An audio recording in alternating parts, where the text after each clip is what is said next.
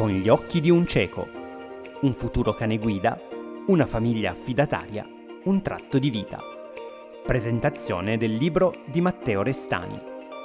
Incontro organizzato dal Comitato Cultura UICI Torino in collaborazione con il Comitato Cani Guida. Registrazione della diretta Zoom trasmessa venerdì 21 maggio 2021. Buon ascolto.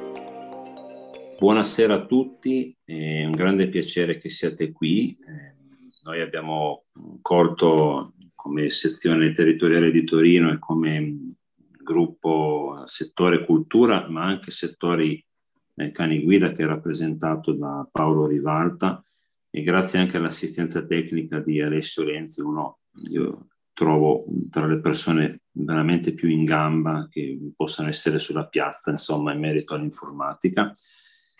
Eh, abbiamo accolto tra di noi, grazie anche alla, sua volontà di, di esserci, eh, una persona che io definisco eh, speciale, ma mi piace proprio dirlo nel senso che ho avuto modo di dialogare con lui dopo aver letto il libro che ha scritto.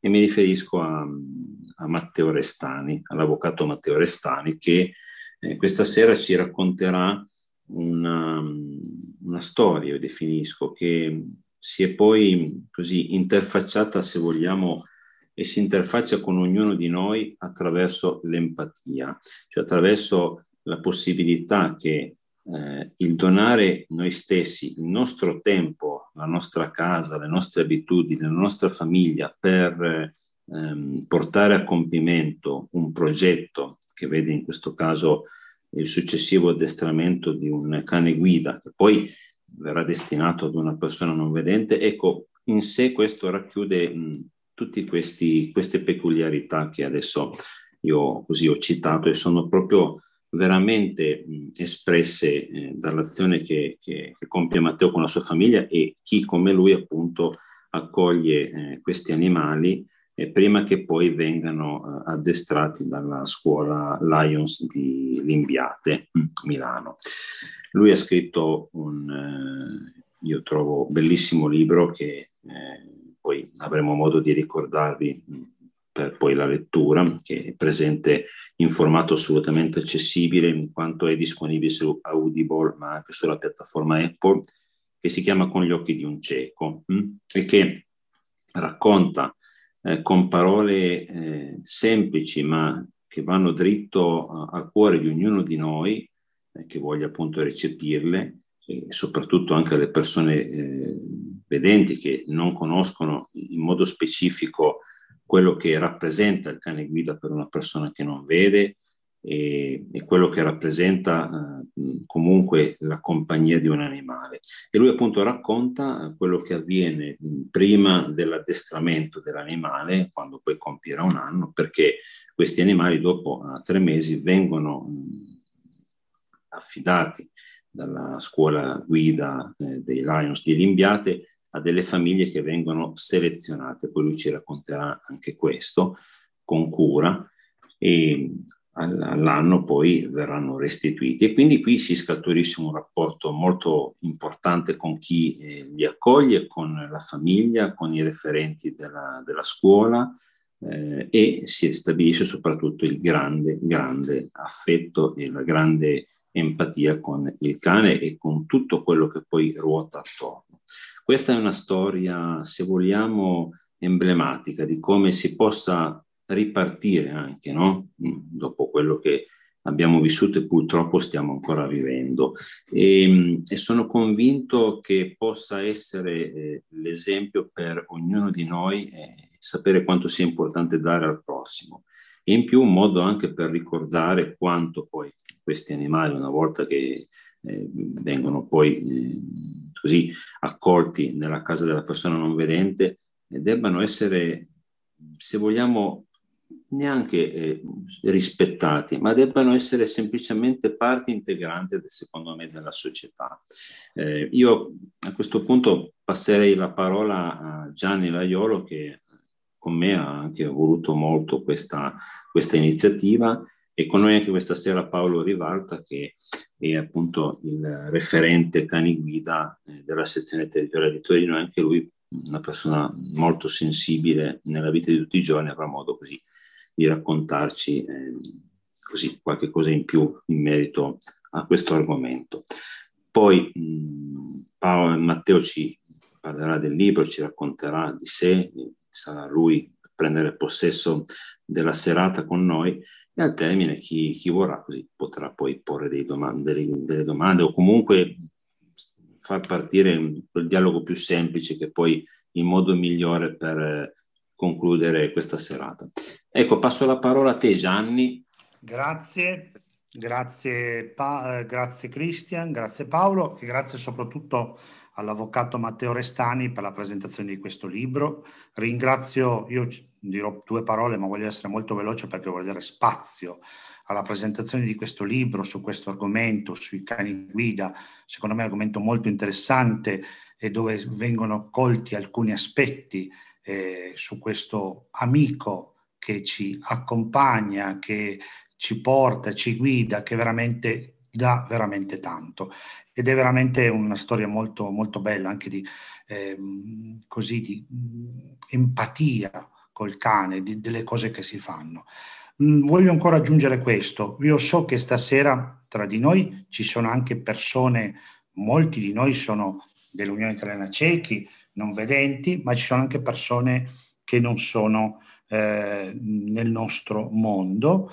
E dico solo due parole, noi l'Unione Italiana Cechi, la sezione di Torino, ma l'Unione è un'associazione storica che ha oltre cent'anni, che è presente in Italia, L'anno scorso abbiamo fatto i cent'anni, purtroppo per le note vicende non abbiamo potuto festeggiare, speriamo di recuperare tutto ciò e ci, ci occupiamo di tutte quelle che sono le problematiche che attraverso i non vedenti, dal mondo della scuola al mondo del lavoro, alle barriere architettoniche, alle problematiche degli anziani, in varie problematiche e anche a tutto quello che è il mondo della cultura, l'accessibilità e ci stiamo muovendo su più piani a 360 gradi. L'ho detto questo un po' per presentare proprio in un minuto questa associazione che tanto ha dato e che sicuramente con la collaborazione di tutti noi, perché poi l'associazione è fatta di uomini e di donne che dobbiamo cercare di, anche se il periodo non è facile,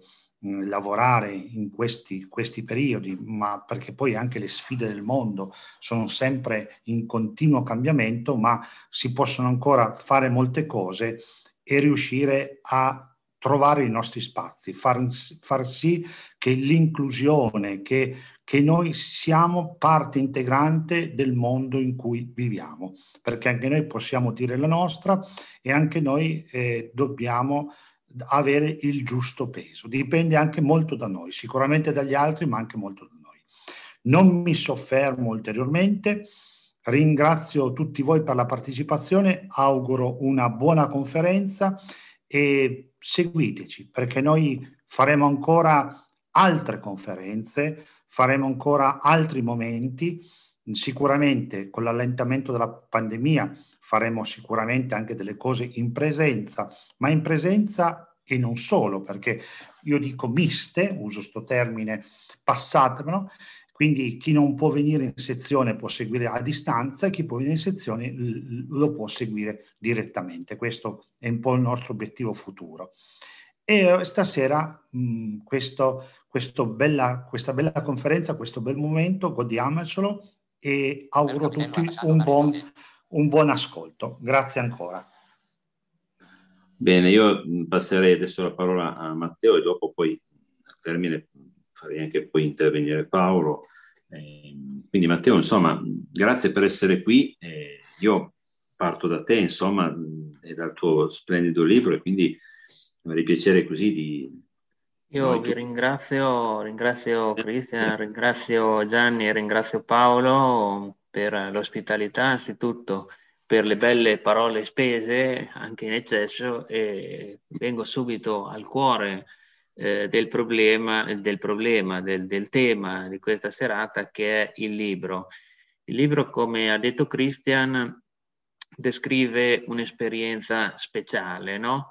E, è un'esperienza che io uh, a poco a poco che andavo vivendo eh, ho ritenuto fosse meritevole di essere raccontata. Tant'è che in più di una presentazione mi è stato chiesto ma come nasce il libro? Bah, il libro nasce anzitutto, eh, una delle motivazioni per le quali nasce il libro è la necessità di reperire eh, dei papi walker e di diffondere la cultura dell'affido.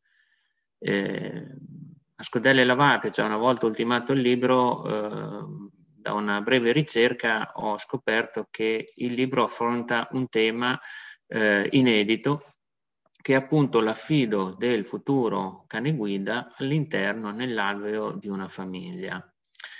E questo tema, proprio perché inedito e poco conosciuto, è anche alla base della carenza di papi walker. Papi walker che eh, sono quelle famiglie che appunto ricevono il cucciolo a quattro mesi di età, lo educano, lo immergono in quella che è la vita quotidiana, no? sapete che eh, la stessa parola battesimo deriva da battizzo, immergere, ecco, noi battezziamo questi cuccioli ma li battezziamo alla vita, nel senso che li immergiamo nella realtà, nella nostra vita quotidiana, in modo tale che una volta cresciuti e addestrati sappiano destreggiarsi in qualsiasi situazione senza alcun timore e senza alcuna titubanza. In questo, in questo contesto la famiglia eh, Papi Walker riveste un'importanza fondamentale, o meglio, un cucciolo, un futuro cane guida può anche eh, nascere e crescere eh, all'interno di un centro di addestramento, però un centro di addestramento non potrà mai emulare in tutto e per tutto quella che è la vita condotta in una famiglia in cui ci possono essere persone anziane, ci possono essere bambini, eh, ci possono essere situazioni lavorative, di gioco, di traffico, tutte quelle situazioni che un domani il futuro cane guida dovrà essere pronto ad affrontare. Quindi quando io ho iniziato a scrivere ho pensato che questa fosse un'esperienza meritevole di essere raccontata. A questa convinzione si è aggiunta poi la curiosità delle persone, perché chiaramente quando una persona, peraltro in una città abbastanza piccola quale è Mantova, dove vivo, inizia a girare per strada con un piccolo cucciolo di Labrador e sappiamo tutti che i cuccioli di Labrador sono dei gigioni, no? sono molto attraenti per le persone, sono molto empatici. Eh, le persone iniziano a fare domande, ah ma che bello, dove l'hai preso, dove non l'hai preso e, e quindi con un pizzico di vanità si, si, afferma che il cucciolo è appunto un cane destinato a diventare eh, un cane guida. E qui vado alla seconda di copertina. Perché vado alla seconda di copertina?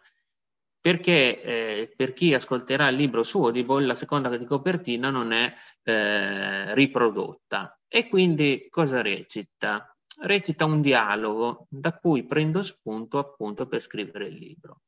Quindi tu hai preso questo cucciolo a quattro mesi e quando avrà un anno lo restituirai. Ma come fai? È un discorso un po' lungo, forse un po' filosofico. Ho preso carta e penna e ho iniziato a scrivere. Quindi quella domanda, come fai, eh, si aggiunge all'esigenza di divulgare la figura del Papi Walker e apre eh, un'indagine introspettiva. Un'indagine introspettiva perché la domanda che mi pongono gli altri io la pongo anche a me stesso. Ed è una domanda che sollecita delle risposte, risposte che vengono date anzitutto da me e poi messe per iscritto nel libro, che in un certo senso ha una funzione anche terapeutica, no? perché uno scrive anche per cercare, per indagare eh, quello che sta facendo nella vita. Chiaramente oltre a questa indagine introspettiva io ho colto la curiosità, la curiosità tanto degli amanti degli animali quanto eh, dei, dei, non vedenti.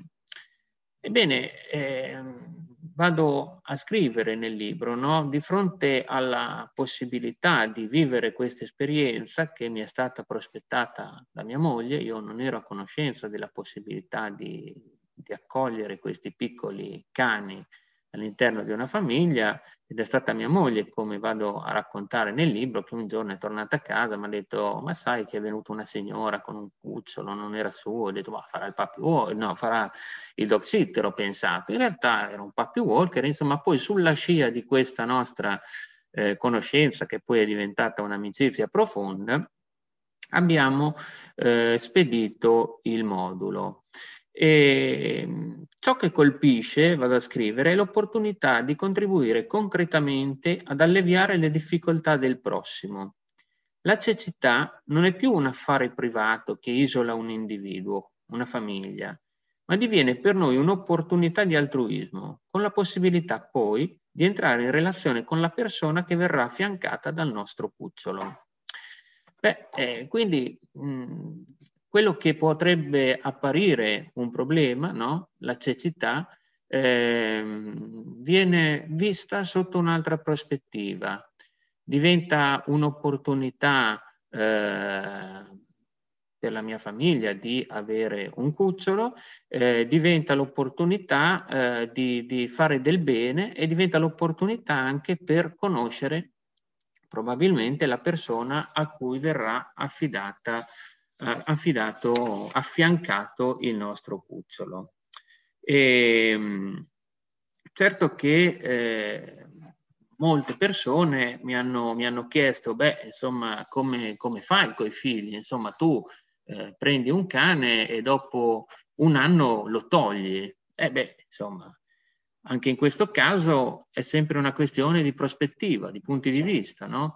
E quindi eh, non è che io eh, ho preso, ho detto ai miei figli prendiamo un cane e dopo dieci mesi, nottetempo, ho fatto scomparire questo cane riportandolo all'imbiante. No, no, eh, sono partito eh, da un altro aspetto, no? Già io ero indeciso se vivere o meno questa esperienza, però, come dico, era una sorta di, di, di curiosità, di, di attrazione, no?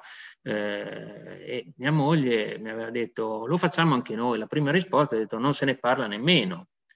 Risposta poi che eh, non è poi così speciale no? come, come, può apparire, perché io do, eh, porto la testimonianza di una esperienza eh, mie sono le considerazioni personali che eh, trovate nel libro ma l'esperienza del puppy walker è analoga a molte persone eh, che con le medesime modalità l'hanno vissuta. Eh, perché durante questi incontri capita che partecipino altri puppy walker e capita che altri puppy walker, insomma, abbiano vissuto le nostre situazioni, come quella della moglie che torna a casa, propone al marito e il marito che dice non se ne parla nemmeno. In realtà all'interno di noi uomini poi eh, c'è qualcosa che ci smuove, no? E io descrivo appunto questo, questo qualcosa come un tarlo. E parlo di questo tarlo e, e di come ho coinvolto i miei figli. Il tarlo invece continuava a lavorare e mi portava ad avviare le consultazioni separate con i vari figli. Ci sono persone che hanno perso la vista e non possono uscire di casa senza qualcuno che le accompagni. Ci sarebbe la possibilità di avere un cane in affido, ci danno un cucciolo di Labrador dell'età di quattro mesi, lo teniamo finché compie un anno, poi lo restituiamo, viene addestrato e infine viene affiancato a un cieco che così recupera autonomia. Sai che aiuto potremmo dargli? Chiaramente poi l'esperienza si può ripetere con un nuovo cucciolo. Non so se ripetessi questo mantra per convincere i miei figli oppure me stesso. Quindi anche con i figli quello che potrebbe essere un problema, che peraltro viene anche prospettato nel modulo di richiesta eh, che ogni potenziale affidatario deve compilare, no? perché c'è, un, una, una serie, c'è una serie di domande eh, a crocette alle quali il potenziale affidatario deve rispondere. Una tra queste è avete considerato il trauma che potrebbero subire i vostri figli? Beh, sì, l'abbiamo considerato tant'è che eh, abbiamo presentato eh, l'opportunità, come ripeto, di accogliere un piccolo cucciolo in casa come la possibilità di aiutare un'altra persona. Quindi non è una scelta individualistica, egoistica, ma è una scelta di condivisione. Una scelta, eh, mi permetto di dire, di comunità. No? Eh, noi prendendo questo cucciolo, vivendo questa esperienza prima, scrivendo il libro e soprattutto adesso con le presentazioni come quella di questa sera, siamo entrati a far parte di una comunità. Una comunità alla quale partecipano eh, i non vedenti, chiaramente, partecipano le scuole di cani per ciechi, partecipano le varie sezioni dell'Unione Italiana Ciechi che con le molte iniziative che ricordava prima Gianni svolge un ruolo fondamentale. E quindi il concetto di comunità presuppone, no? viene, comunità viene dal latino comunus, e il munus è sia un dono che anche un dovere nei confronti della società. E fare il puppy walker eh, esalta la partecipazione ad una comunità. Eh, non c'è più il mio, ma c'è il nostro. Quando eh, io ripenso a, ad uno dei cani che sono transitati da casa mia, penso a un qualcosa che non è di mia esclusiva proprietà, è principalmente eh, del non vedente a cui è stato affiancato ma il cucciolo, il cane, è un po' di tutti, è un bene comune, quindi è un dono comune. È un dono comune che, eh, come munus, comporta anche dei doveri, no? Perché chiaramente prendere un cucciolo che è destinato a diventare un cane guida comporta tutta una serie di prescrizioni e di regole. Ma tornando ai figli, dopo aver prospettato la possibilità di eh, aiutare un'altra persona e di contribuire alla crescita di un supereroe che non è un supereroe, un cartone animato, un qualcuno che vediamo alla, alla televisione, è un qualcuno di reale, cioè è, è un qualcuno fisicamente percepibile, è un qualcuno che arriva a casa nostra con lo sguardo un po' curioso, un po' smarrito, e poi nel corso dei mesi diventa un, un cane adulto capace di aiutare un'altra persona, di accompagnare questa persona ovunque.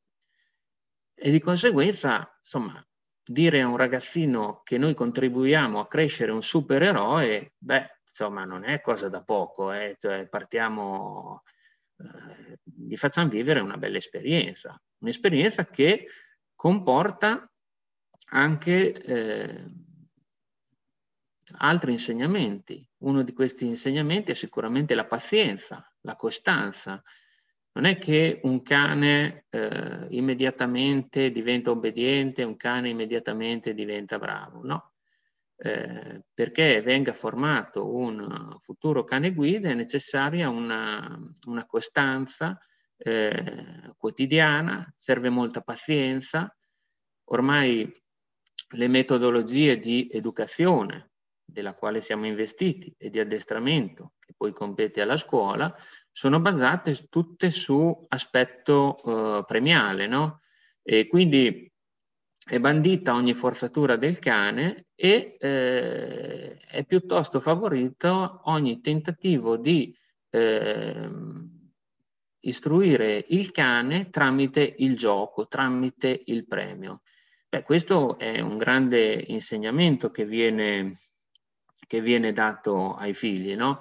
Eh, in un'epoca in cui tutto eh, viene ottenuto subito, eh, noi insegniamo ai figli ad allevare un piccolo cucciolo e allevarlo con delle regole. Eh, io devo ringraziare molto mia moglie che ha introdotto il progetto, ma anche i miei figli, sono tre, che hanno aderito a questo progetto, un po' perché appunto li abbiamo preparati noi genitori, un po' perché la scuola, quando fa l'incontro conoscitivo, esige la presenza di tutti i componenti del nucleo familiare affinché tutti siano ben consapevoli di ciò che comporta la scelta di fare il puppy walker. E, ed è bello, è bello perché eh, anche i figli si sono messi in gioco, no? si sono messi in gioco eh, osservando di volta in volta quando periodicamente andiamo al centro, osservando cosa fanno gli addestratori, ascoltando quello che dicono, eh, osservando le differenze tra un cucciolo e l'altro, eh, facendo a gara perché il cucciolo capisca eh, quello che noi chiediamo a lui, perché fondamentalmente eh, si tratta di trovare la chiave per eh, aprire, per far comprendere al cucciolo ciò che noi vogliamo ottenere da lui. E il cucciolo, soprattutto il Labrador, è ben felice di giocare barra eh, lavorare. E, e, quindi questo è un aspetto eh, abbastanza importante, no? eh, come viene eh, prospettato ai figli. Sicuramente un altro aspetto che eh, viene prospettato ai figli è anche la eh, capacità di godere di ciò che si ha. Chiaramente eh, prendere un cucciolo in affido comporta un, un limite temporale, no? che non è dato dalla vita del cane, ma è dato dagli 8-10 mesi eh, durante i quali il cane permane all'interno della nostra casa. E qui vengo alla differenza che c'è tra l'avere un cane di proprietà e crescere un cucciolo. Avere un cane di proprietà, io l'ho avuto quando ero giovane, cosa comporta? Comporta un grande entusiasmo all'inizio, primo anno ci si gioca, il secondo anno ci si gioca un po' meno, il terzo anno lo si dà per scontato. Molte cose al giorno d'oggi vengono date per scontate. Forse abbiamo talmente tante cose e riempiamo i nostri figli talmente di tanti beni che tutto viene dato per scontato. Prendere un cucciolo in affido, oltre a richiedere impegno, eh, richiede anche la capacità di confrontarsi col tempo e soprattutto con la precarietà del tempo e soprattutto con la consapevolezza che quel tempo non è per sempre, ma è limitato e nella precarietà bisogna imparare anche ad apprezzare quello che ci è dato, no? Io parlo spesso, come in questa sede, con persone eh, che sono prive della vista, quindi eh, vivono un'esistenza eh, dettata da una fragilità, però ho sempre trovato persone molto positive che nonostante questa fragilità sono state in grado di di, eh, sono in grado di apprezzare ciò che rimane. Analogamente, eh, l'esperienza del Papi Walker anche per i figli, eh, secondo me li induce a imparare ad apprezzare il tempo che ci è dato e quello che eh, ci è consentito di vivere e di viverlo al meglio. No? Quindi nel momento in cui arriva un cucciolo in casa è come se noi girassimo una clessidra, cui interno c'è della sabbia che a poco a poco scorre da un'ampolla all'altra, e, e, però rispetto a, al cane a lungo termine cui siamo abituati, eh, abbiamo un, un, tempo limitato. Questo tempo viene sfruttato al massimo, tant'è che eh, sono molte le iniziative che noi, un po' perché dobbiamo eh, abituare il cucciolo a tutte eh, le, le, esperienze, un po' proprio per il piacere di viverle. Ecco che allora il nostro cucciolo, ancorché rimanga in casa eh, una decina di mesi, è un cucciolo che segna la nostra vita. È un cucciolo che ehm, appunto eh, segna un eh, periodo di vita e insegna appunto a, eh, a, ad apprezzare il tempo che ci è dato. Questo è un grande insegnamento. Peraltro, ehm, quando ho scritto poche settimane fa un post eh, in occasione del, del, del dell'addio, insomma della, della dipartita del nostro cucciolo che rientrava al centro per l'addestramento, c'è stata una persona che mi ha detto, eh sì, ma io ne, ne sento tanti di, di, persone che vogliono fare queste scelte nobili, poi i figli subiscono dei traumi che eh, sono, poi danno dei danni quando saranno, ma potrebbe anche essere così. In realtà una, una, non vedente che aveva partecipato ad una delle mie conferenze ha detto i bambini sono abituati a vivere il presente, non si fanno le, le paturne, i problemi che ci facciamo noi adulti, forse perché sono più abituati di noi a uh, godere di quello che hanno in quel momento. Quindi questo è un pochettino uno degli aspetti che incuriosisce riguardo ai figli. E chiaramente, come dicevo, avere un, un cucciolo, eh, soprattutto con la prospettiva che diventi un, un supereroe, eh, richiede un entusiasmo, un'attenzione costante, no? eh, in una parola richiede eh, l'empatia ed è anche questo un aspetto che eh, fa parte dell'educazione del cucciolo, ma fa parte anche dell'educazione dei figli, no? Iniziare a dire guarda che noi facciamo questo per aiutare un'altra persona, un'altra persona non ci vede in difficoltà.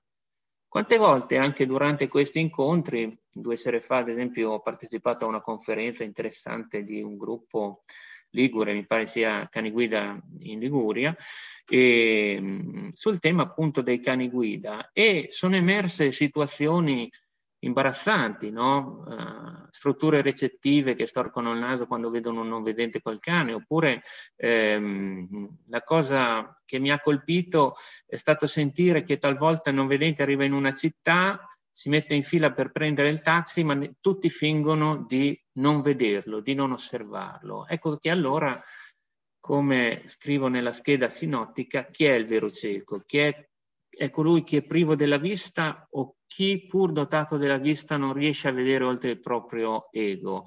Eh, pensiamo, immedesimiamoci un attimo nel, in, nel, eh, in una persona che appunto arriva in una nuova città e l'accoglienza è quella di rimanere lì col cane, il tassista vede il cane ma fa finta di non vederlo perché il cane può sporcare il, il sedile della macchina quando poi magari con una spazzola si, si pulirebbe abbastanza. Ecco, l'empatia, l'educazione all'empatia eh, comporta il mettersi nei panni di quella persona e nel dire santo cielo, qui bisogna fare qualcosa e quel bisogna fare qualcosa non è semplicemente un chiamare i vigili, ehm, richiamare tutta la normativa a tutela eh, delle persone con disabilità che esiste, c'è una tutela civile, c'è una tutela penale, c'è una tutela amministrativa.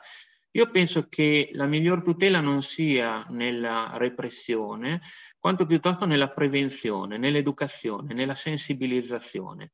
E in questo senso eh, l'educazione all'empatia è molto importante sia per i miei figli eh, sia anche per eh, le, altre, le, altre, persone. Tant'è che eh, con grande soddisfazione mh, nelle ultime settimane ho ricevuto degli inviti da parte di istituti scolastici, adesso dovremo stabilire se farli in presenza o meno, se posticiparli a dopo l'estate quando appunto sarà possibile farli in presenza, però dei professori che hanno detto Sarebbe bello che tu raccontassi questa storia ai ragazzi per abituarli a capire che si può fare qualcosa per gli altri, no? E quindi per eh, abituarli appunto all'empatia.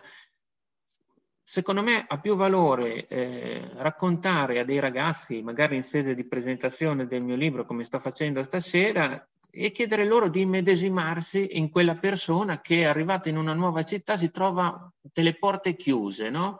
E in questa situazione triste. Ecco, secondo me ehm, sarebbe importante eh, indurre dei, dei, ragazzi a ragionare su questi aspetti, proprio per eh, abituarli all'idea di mettersi al servizio degli altri, quindi uscire dalla logica egoistica concentrata su se stessi, ma imparare appunto a porsi nella condizione dell'altra persona.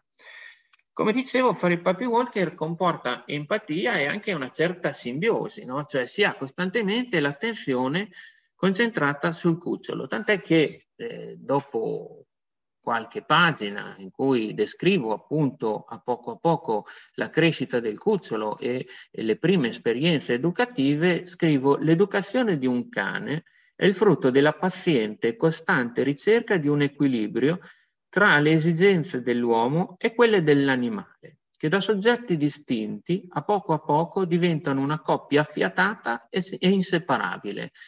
Ecco, il libro appunto nasce e cresce eh, mano a mano che cresce il nostro cucciolo e mi porta a, a fare queste, queste considerazioni. No? Quindi è come, così piantare un seme, innaffiarlo eh, a poco a poco e poi vedere, vedere crescere una, una, una, grande, una grande pianta. Come dicevo, è un'esperienza abbastanza totalizzante. Adesso in questo momento in casa mia non ci sono cuccioli, no? E quindi quando mia moglie dice amore nell'altra stanza, dico sì, eccomi, mentre solitamente quando c'era il cane diceva amore, dimmi, non ce l'ho con te, ce l'ho col cane. Eh, questo per dare un'idea di quanto la presenza del cucciolo e l'attenzione di tutti i familiari nei confronti del cucciolo, del, del cucciolo sia abbastanza eh, totalizzante. E come dicevo, è un piccolo seme che viene piantato e che diventa una pianta, una pianta però nel giardino di un'altra persona. E vi dicono, eh, tornando alla domanda iniziale, ma come fai tu a fare per pochi mesi? Giriamo ancora una volta la prospettiva. Facciamo che ehm, non è Matteo che cede il suo cane, ma iniziamo a pensare che sia il futuro non vedente che dà cane, che dà il suo cane in prestito a Matteo nell'età eh, più divertente, che è quella del cucciolo, no? E, e poi iniziamo a vedere anche la differenza temporale. Eh, cosa sono i pochi mesi in cui un cane rimane a casa di Matteo e della sua famiglia rispetto a quelli che poi trascorrerà a fianco di un non vedente? Beh, certamente sono mesi importanti perché contribuiscono all'imprinting, alla formazione del cane, però sotto un profilo temporale questo sacrificio di eh, appunto rinunciare a un certo punto a, alla proprietà, a, di avere un cane, eh, questo sacrificio temporale poi eh, è nulla rispetto a quello che il cane fa nella vita di un'altra persona. Quindi eh, la famiglia di Matteo va ad incidere positivamente nella vita di una, due, tre, attualmente saranno quattro le persone che, che, beneficeranno, cinque le persone che beneficeranno dei mesi che questi cuccioli hanno trascorso a casa nostra. Beh, insomma, è come vincere lo scudetto per noi, sapere che eh, o cinque dei nostri cani appunto sono sono andati a, ad assistere altre persone e si sono rese eh, importanti. E questa non è una, una cosa da, da poco, e, tant'è che anche il fatto del, dell'esperienza a termine, del fatto che sia un piccolo tratto di vita, emerge anche eh, nel, nel, sottotitolo che, eh, del libro. No? Il titolo recita Con gli occhi di un cieco e il sottotitolo eh, recita Un futuro cane guida, una famiglia affidataria, un tratto di vita. Dove per tratto di vita si intende un tratto, un, un una parte di tragitto esistenziale, ma si intende anche un tratto inteso come disegno. Perché eh, in un mondo che è eh, popolato dalle immagini, immagini compulsive che scorrono su, sui cellulari, eh, io mi sono sforzato con il libro di rendere immagini attraverso le parole, attraverso la scrittura. E il libro è ricco di particolari, di descrizioni, eh, la stessa copertina è molto sintomatica. La stessa copertina non la faccio vedere per par condicio, no? in modo tale che tutti ci immergiamo in una realtà in cui eh, non abbiamo la vista, però lo descrivo e quindi accetto la sfida di eh, descriverlo con le parole. Ehm, il, la copertina è un'illustrazione eh, messa a puntino, perfezionata da Victor Cavazzoni, che è un ottimo grafico, e che nasce da una mia idea. La mia idea poi è poi, eh, io ero un esperto quando andavo a scuola di, di, di scopiazzatura, no? quindi devo rivelare che anche in questo caso mi sono rifatto al mito della caverna di Platone. Platone diceva che tutti gli uomini spesso eh, guardano verso l'interno della caverna e, e, vedono le loro ombre scambiando le ombre per la realtà. Allora abbiamo riprodotto questa caverna eh, con la mia famiglia che guarda verso l'uscita di questa caverna, quindi verso la luce, si lascia, ci sono le sagome mie e dei miei familiari, rivolte verso l'uscita di questa caverna, verso la luce, verso un mare eh, che viene appunto illuminato dal sole. Alle spalle, alle nostre spalle, quindi verso l'interno della caverna, ci sono le nostre ombre e la caverna ha una particolarità. Ha la forma di un labrador che è seduto con il muso rivolto verso l'alto, dove campeggia il titolo appunto con gli occhi di un cieco con il sottotitolo che ho descritto prima.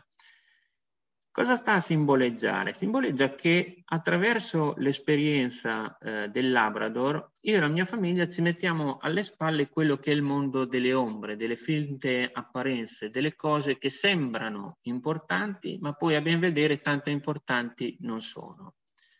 Parallelamente, il Labrador eh, sta a simboleggiare anche eh, il mezzo attraverso il quale non solo noi con la nostra esperienza, ma il non vedente esce dal mondo dell'oscurità, dal mondo del buio e grazie al Labrador eh, prende eh, la, la, luce. Eh, grazie al Labrador eh, riesce a riaffacciarsi alla luce nei limiti del possibile, chiaramente. E qual è il mondo uh, delle ombre, delle cose che non contano? Beh, vado a descriverlo, no? C'è una differenza tra cose eh, essenziali e cose ehm, e cose che essenziali eh, non sono. Ehm, e qui ce lo accorgiamo, ad esempio, nel momento in cui eh, stiamo, stiamo ispezionando la nostra casa unitamente a, ad un addetto della scuola, perché prima di prendere in affido il cucciolo, la scuola vuole vedere come è fatta la casa, se ci sono scale, se ci sono pericoli.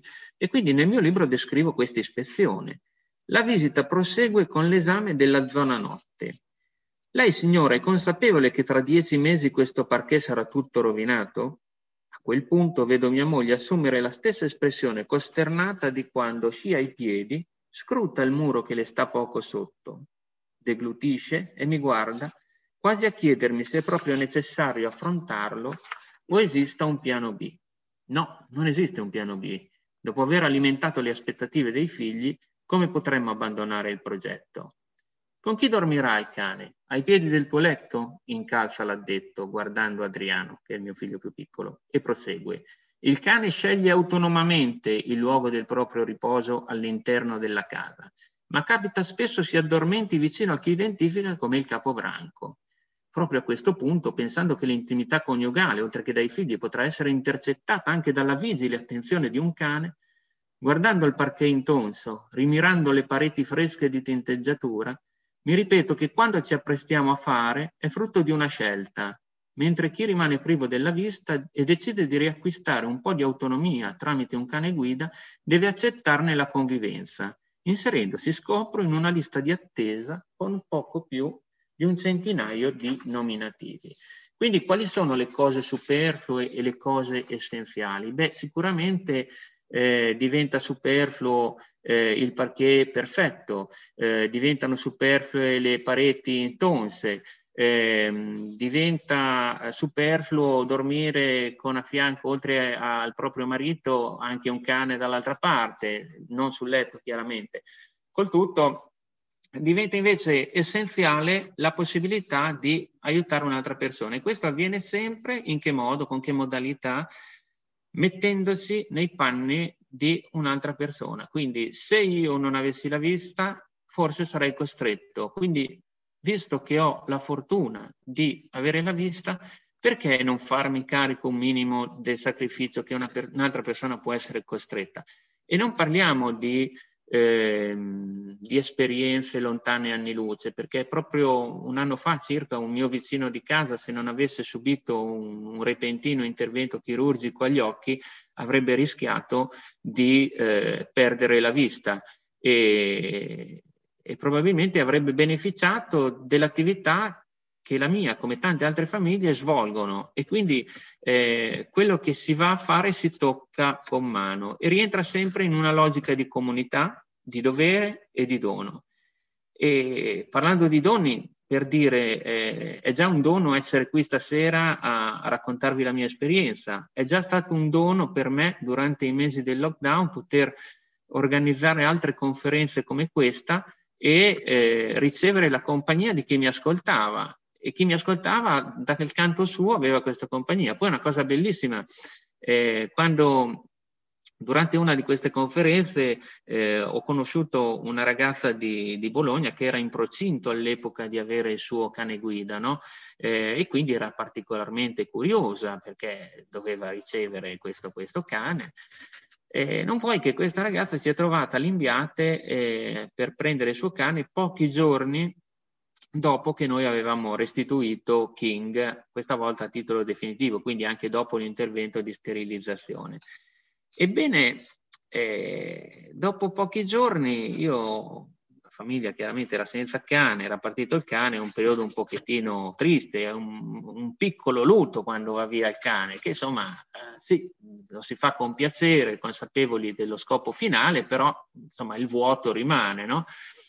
E allora questa ragazza è andata all'imbiate a prendere il suo cane, sapeva che io avevo eh, restituito King e si è fatta scattare una foto con King in fianco e mi ha mandato questa foto dicendomi Matteo lo riconosci questo cane? È certo che l'ho riconosciuto. Beh, quello per me è stato un dono, cioè è stato un bellissimo regalo che eh, io serberò sempre nel, nel cuore eh, e testimonia appunto che in questa esperienza non c'è nulla di privativo, ma tutto, anche ciò che nel mondo delle ombre, delle apparenze può apparire come una privazione, è in realtà un dono. Quando si dona non si rimane mai eh, senza qualcosa, anzi ci si arricchisce. E anche questa è una forma di insegnamento. Forma insegnamento imparare a cambiare prospettiva, anziché adeguarsi ad un mondo con una prospettiva verticale verso l'alto, eh, sempre orientata a guardare chi sta meglio e magari anche ad invidiarlo sotto sotto, si cambia prospettiva e si guarda eh, chi ci sta a fianco, si guardano le esigenze di chi ci sta a fianco e ci si rende conto che nel proprio piccolo si può dare una mano. Ecco, come diceva Christian prima, penso proprio che anche in questo momento di, di uscita dalla, dalla pandemia, eh, un altro aspetto da rivalutare sia proprio quello della capacità di fare comunità, di capire che eh, si, si, esce dalla crisi se eh, si è capaci di guardare chi ci sta a fianco, di non limitarsi a guardare il proprio orticello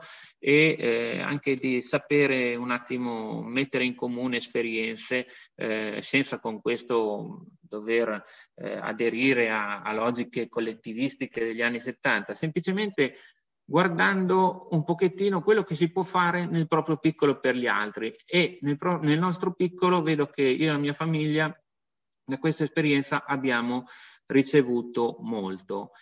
E come, come dicevo, eh, si tratta di un lavoro di, di squadra, no? un lavoro di squadra. Io vedo eh, il cane guida che spesso viene eh, così eh, individuato come un angelo a quattro zampe, a me piace vederlo anche come una fiaccola, un, come un, il testimone di una staffetta, un testimone che appunto è, rappresentato dalla fiaccola. Perché dico questo? Perché il cane passa dal centro di allevamento alla famiglia Papi Walker, poi passa all'addestratore e infine arriva a destinazione al termine di questa staffetta e arriva al non vedente. Ed è una fiaccola perché la fiaccola va custodita con cura, perché se si espone a troppa corrente rischia di spegnersi. Quindi analogamente un cucciolo se viene sottoposto a delle imposizioni rischia di sfiorire, di, di crescere triste. Invece il, il, cucciolo come la fiamma va alimentato, va aiutato, va, va seguito con passione. E perché mi piace vedere il cucciolo come una fiamma? Un po' per queste attenzioni che richiede, un po' per il fatto che eh, riscalda, no? anche un calorifero riscalda, però eh, il calorifero rimane lì fermo, un pezzo di ghisa inespressivo. Invece la fiamma, un camino acceso che scoppietta, fa compagnia, eh, dà calore e analogamente il cucciolo di Labrador, o meglio il cucciolo, il Labrador adulto diventato cane guida, fa compagnia, scalda, alimenta rapporti e in più soprattutto porta la luce e, e questo è l'aspetto fondamentale.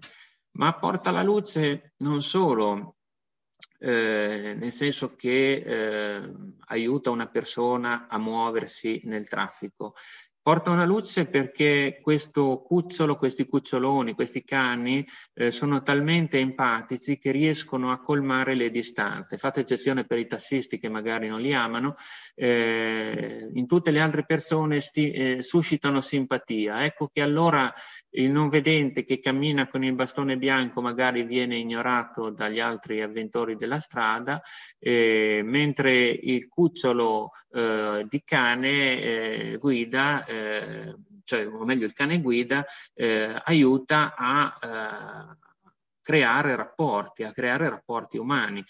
Altro esempio è stato quando io appunto mi trovavo con King il giorno in cui dovevo restituirlo a, tut- a, titolo definitivo, ero in centro a Milano, ero seduto su una panchina, a un certo punto si avvicina un cane, e lo guardo, ah, ma è un cane guida, allora mi scuso con la, con la proprietaria e, e, alla fine dico guardi anche il mio deve diventare un cane guida, salta fuori che anche questo cane veniva dall'imbiante, salta fuori che io leggo il nome del cane, dico ma lei per caso ha un account su Facebook con il nome di questo cane? Sì, ecco, e questo è un esempio di come un cane guida, ancorché nella circostanza un buon cane guida avrebbe dovuto proseguire per la sua strada senza guardare il mio cane, ma questo fa parte di un altro capitolo, però è un esempio di come il cane guida abbia rotto la solitudine di quella persona eh, per quel quarto d'ora, quella mezz'oretta che siamo rimasti a chiacchierare e abbia acceso rapporti umani.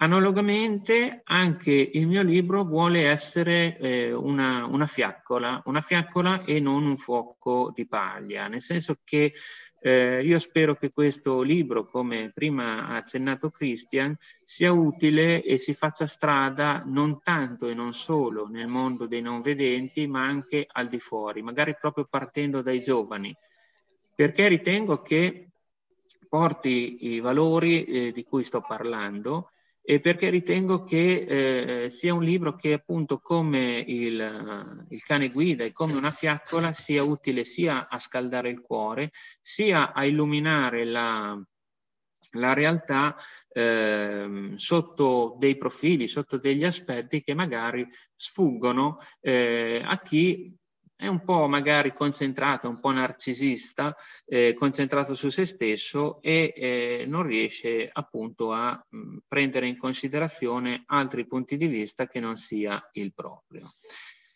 Chiaramente il, um, il percorso oh, di, di, di, Papi Walker, eh, come dicevo prima, comporta anche dei momenti un pochettino di difficoltà.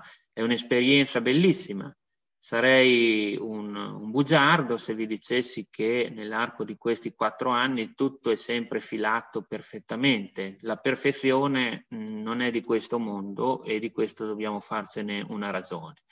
E, però anche piccole eh, problematiche che possono essere sorte sono state ridimensionate e ehm, quelli che potevano eh, sembrare dei problemi insormontabili, come ad esempio il distacco del cane, col senno di poi, ehm, a saldo, diciamo, il bilancio è sempre molto positivo. E appunto il distacco, eh, descrivo appunto qual è eh, l'iter che compiamo prima di eh, distaccarci da Isha, che è il, che è il coprotagonista del, del libro. No? Non mancano durante le ultime uscite le voci fuori campo, i vari, beh, quando compie l'anno, ma non dovevate restituirlo il cane? Ormai cadono nel vuoto, perché la strada è in salita e non è il momento di dare spiegazioni o giustificazioni. Adriano percorre l'ultima volta il tragitto casa-scuola con Aisha al guinzaglio. Giunto davanti all'edificio scolastico, si abbassa, la abbraccia forte e con gli occhi lucidi, prima di girarle le spalle per l'ultima volta, le raccomanda di fare la brava. Ecco, questo è un, un, un aspetto commovente, no? perché vediamo come un bambino si stacchi da questo cucciolo, ma sapendo che questo cucciolo è proiettato nel futuro, è proiettato verso un'altra realtà ed è una realtà nella quale questo cucciolo, anche grazie agli sforzi fatti da questo bambino, farà grandi cose. Fare il puppy walker eh, può apparire faticoso perché è come fare una lunga passeggiata in alta quota, no? E questo che vado a descrivere, il momento del distacco, è sicuramente uno dei momenti più faticosi. Sono come gli ultimi metri che ci separano dalla vetta.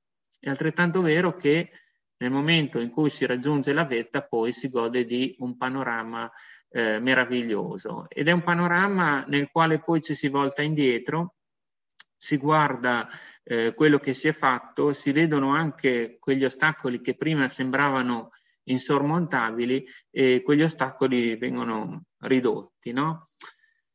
E infatti nelle considerazioni finali dico, mi piace pensare che la vita finisca sempre per premiare le scelte più faticose, l'aspirazione a volare alto, donando poi una prospettiva che tralascia il particolare, l'inezia, quel piccolo ostacolo che da vicino sembra insormontabile e che contempla piuttosto il tutto, l'insieme di un meraviglioso mosaico dove ogni minimo tassello trova miracolosamente il suo posto.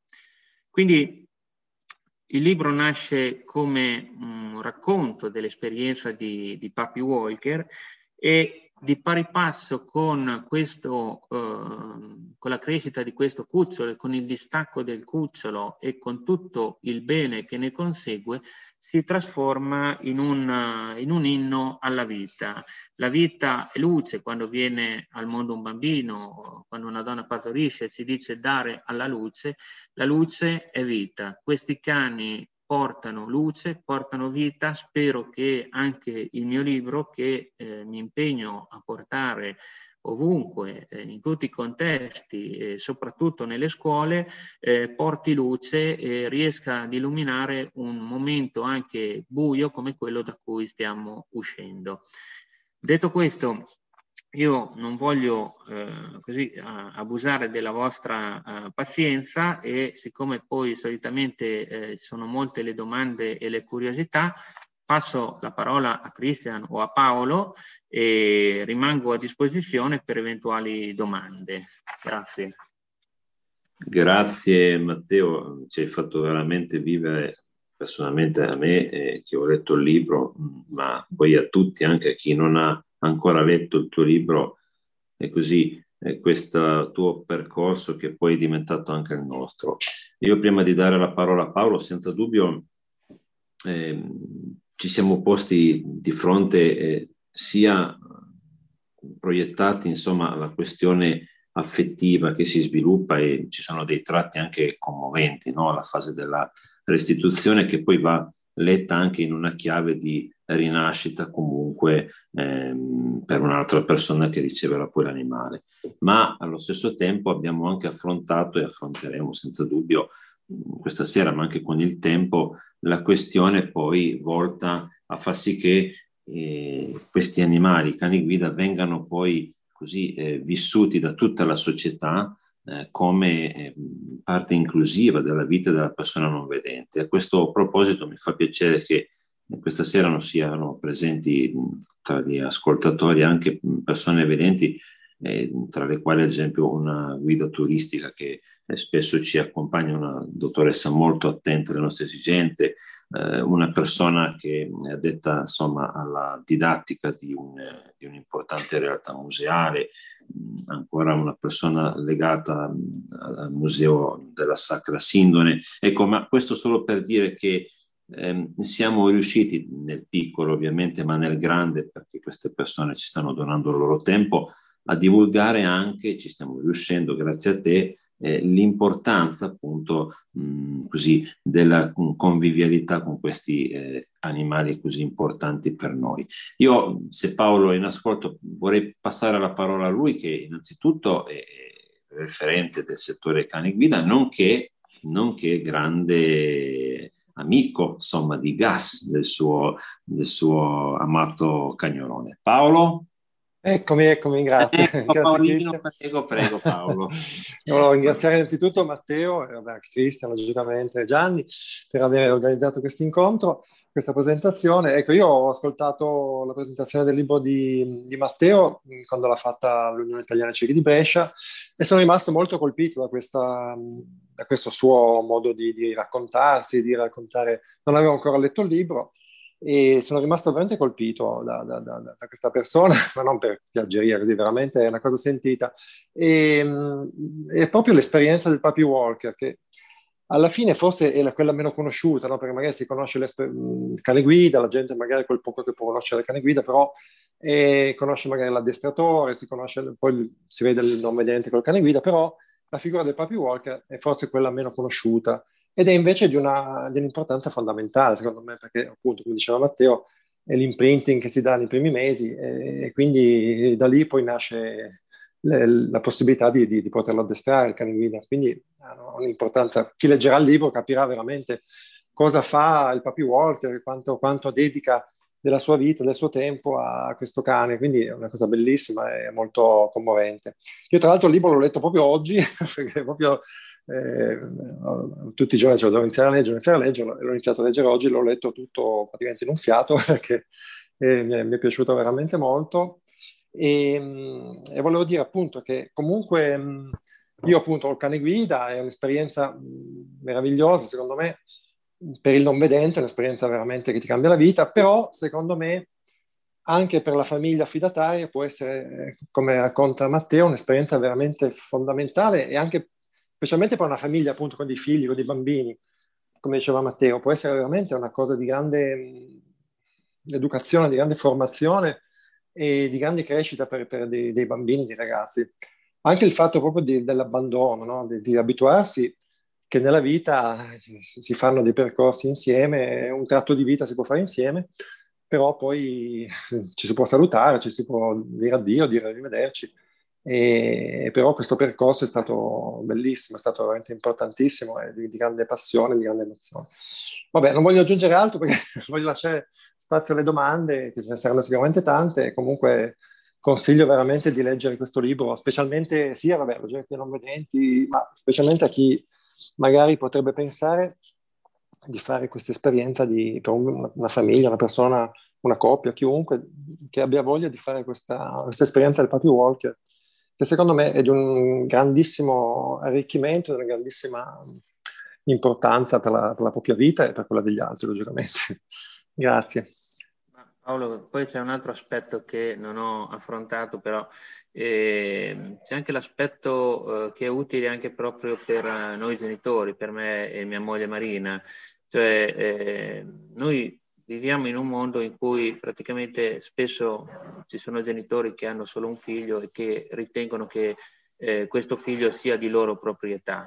Eh, no, anche i figli eh, non sono nostri, anche i figli sono destinati ad andare per la loro strada e il percorso del, del, cucciolo è analogo perché nel momento in cui il cucciolo raggiunge l'anno di età e diventa tra virgolette adulto, lascia come un domani dovrebbero fare i figli, che poi rimarranno come fino a 60 anni, giusto per smentirmi, però al di là di questo, eh, lo scrivo anche nel libro, no? eh, sarà un modo attraverso il quale anche io e mia moglie ci abitueremo alla sindrome del nido vuoto, no?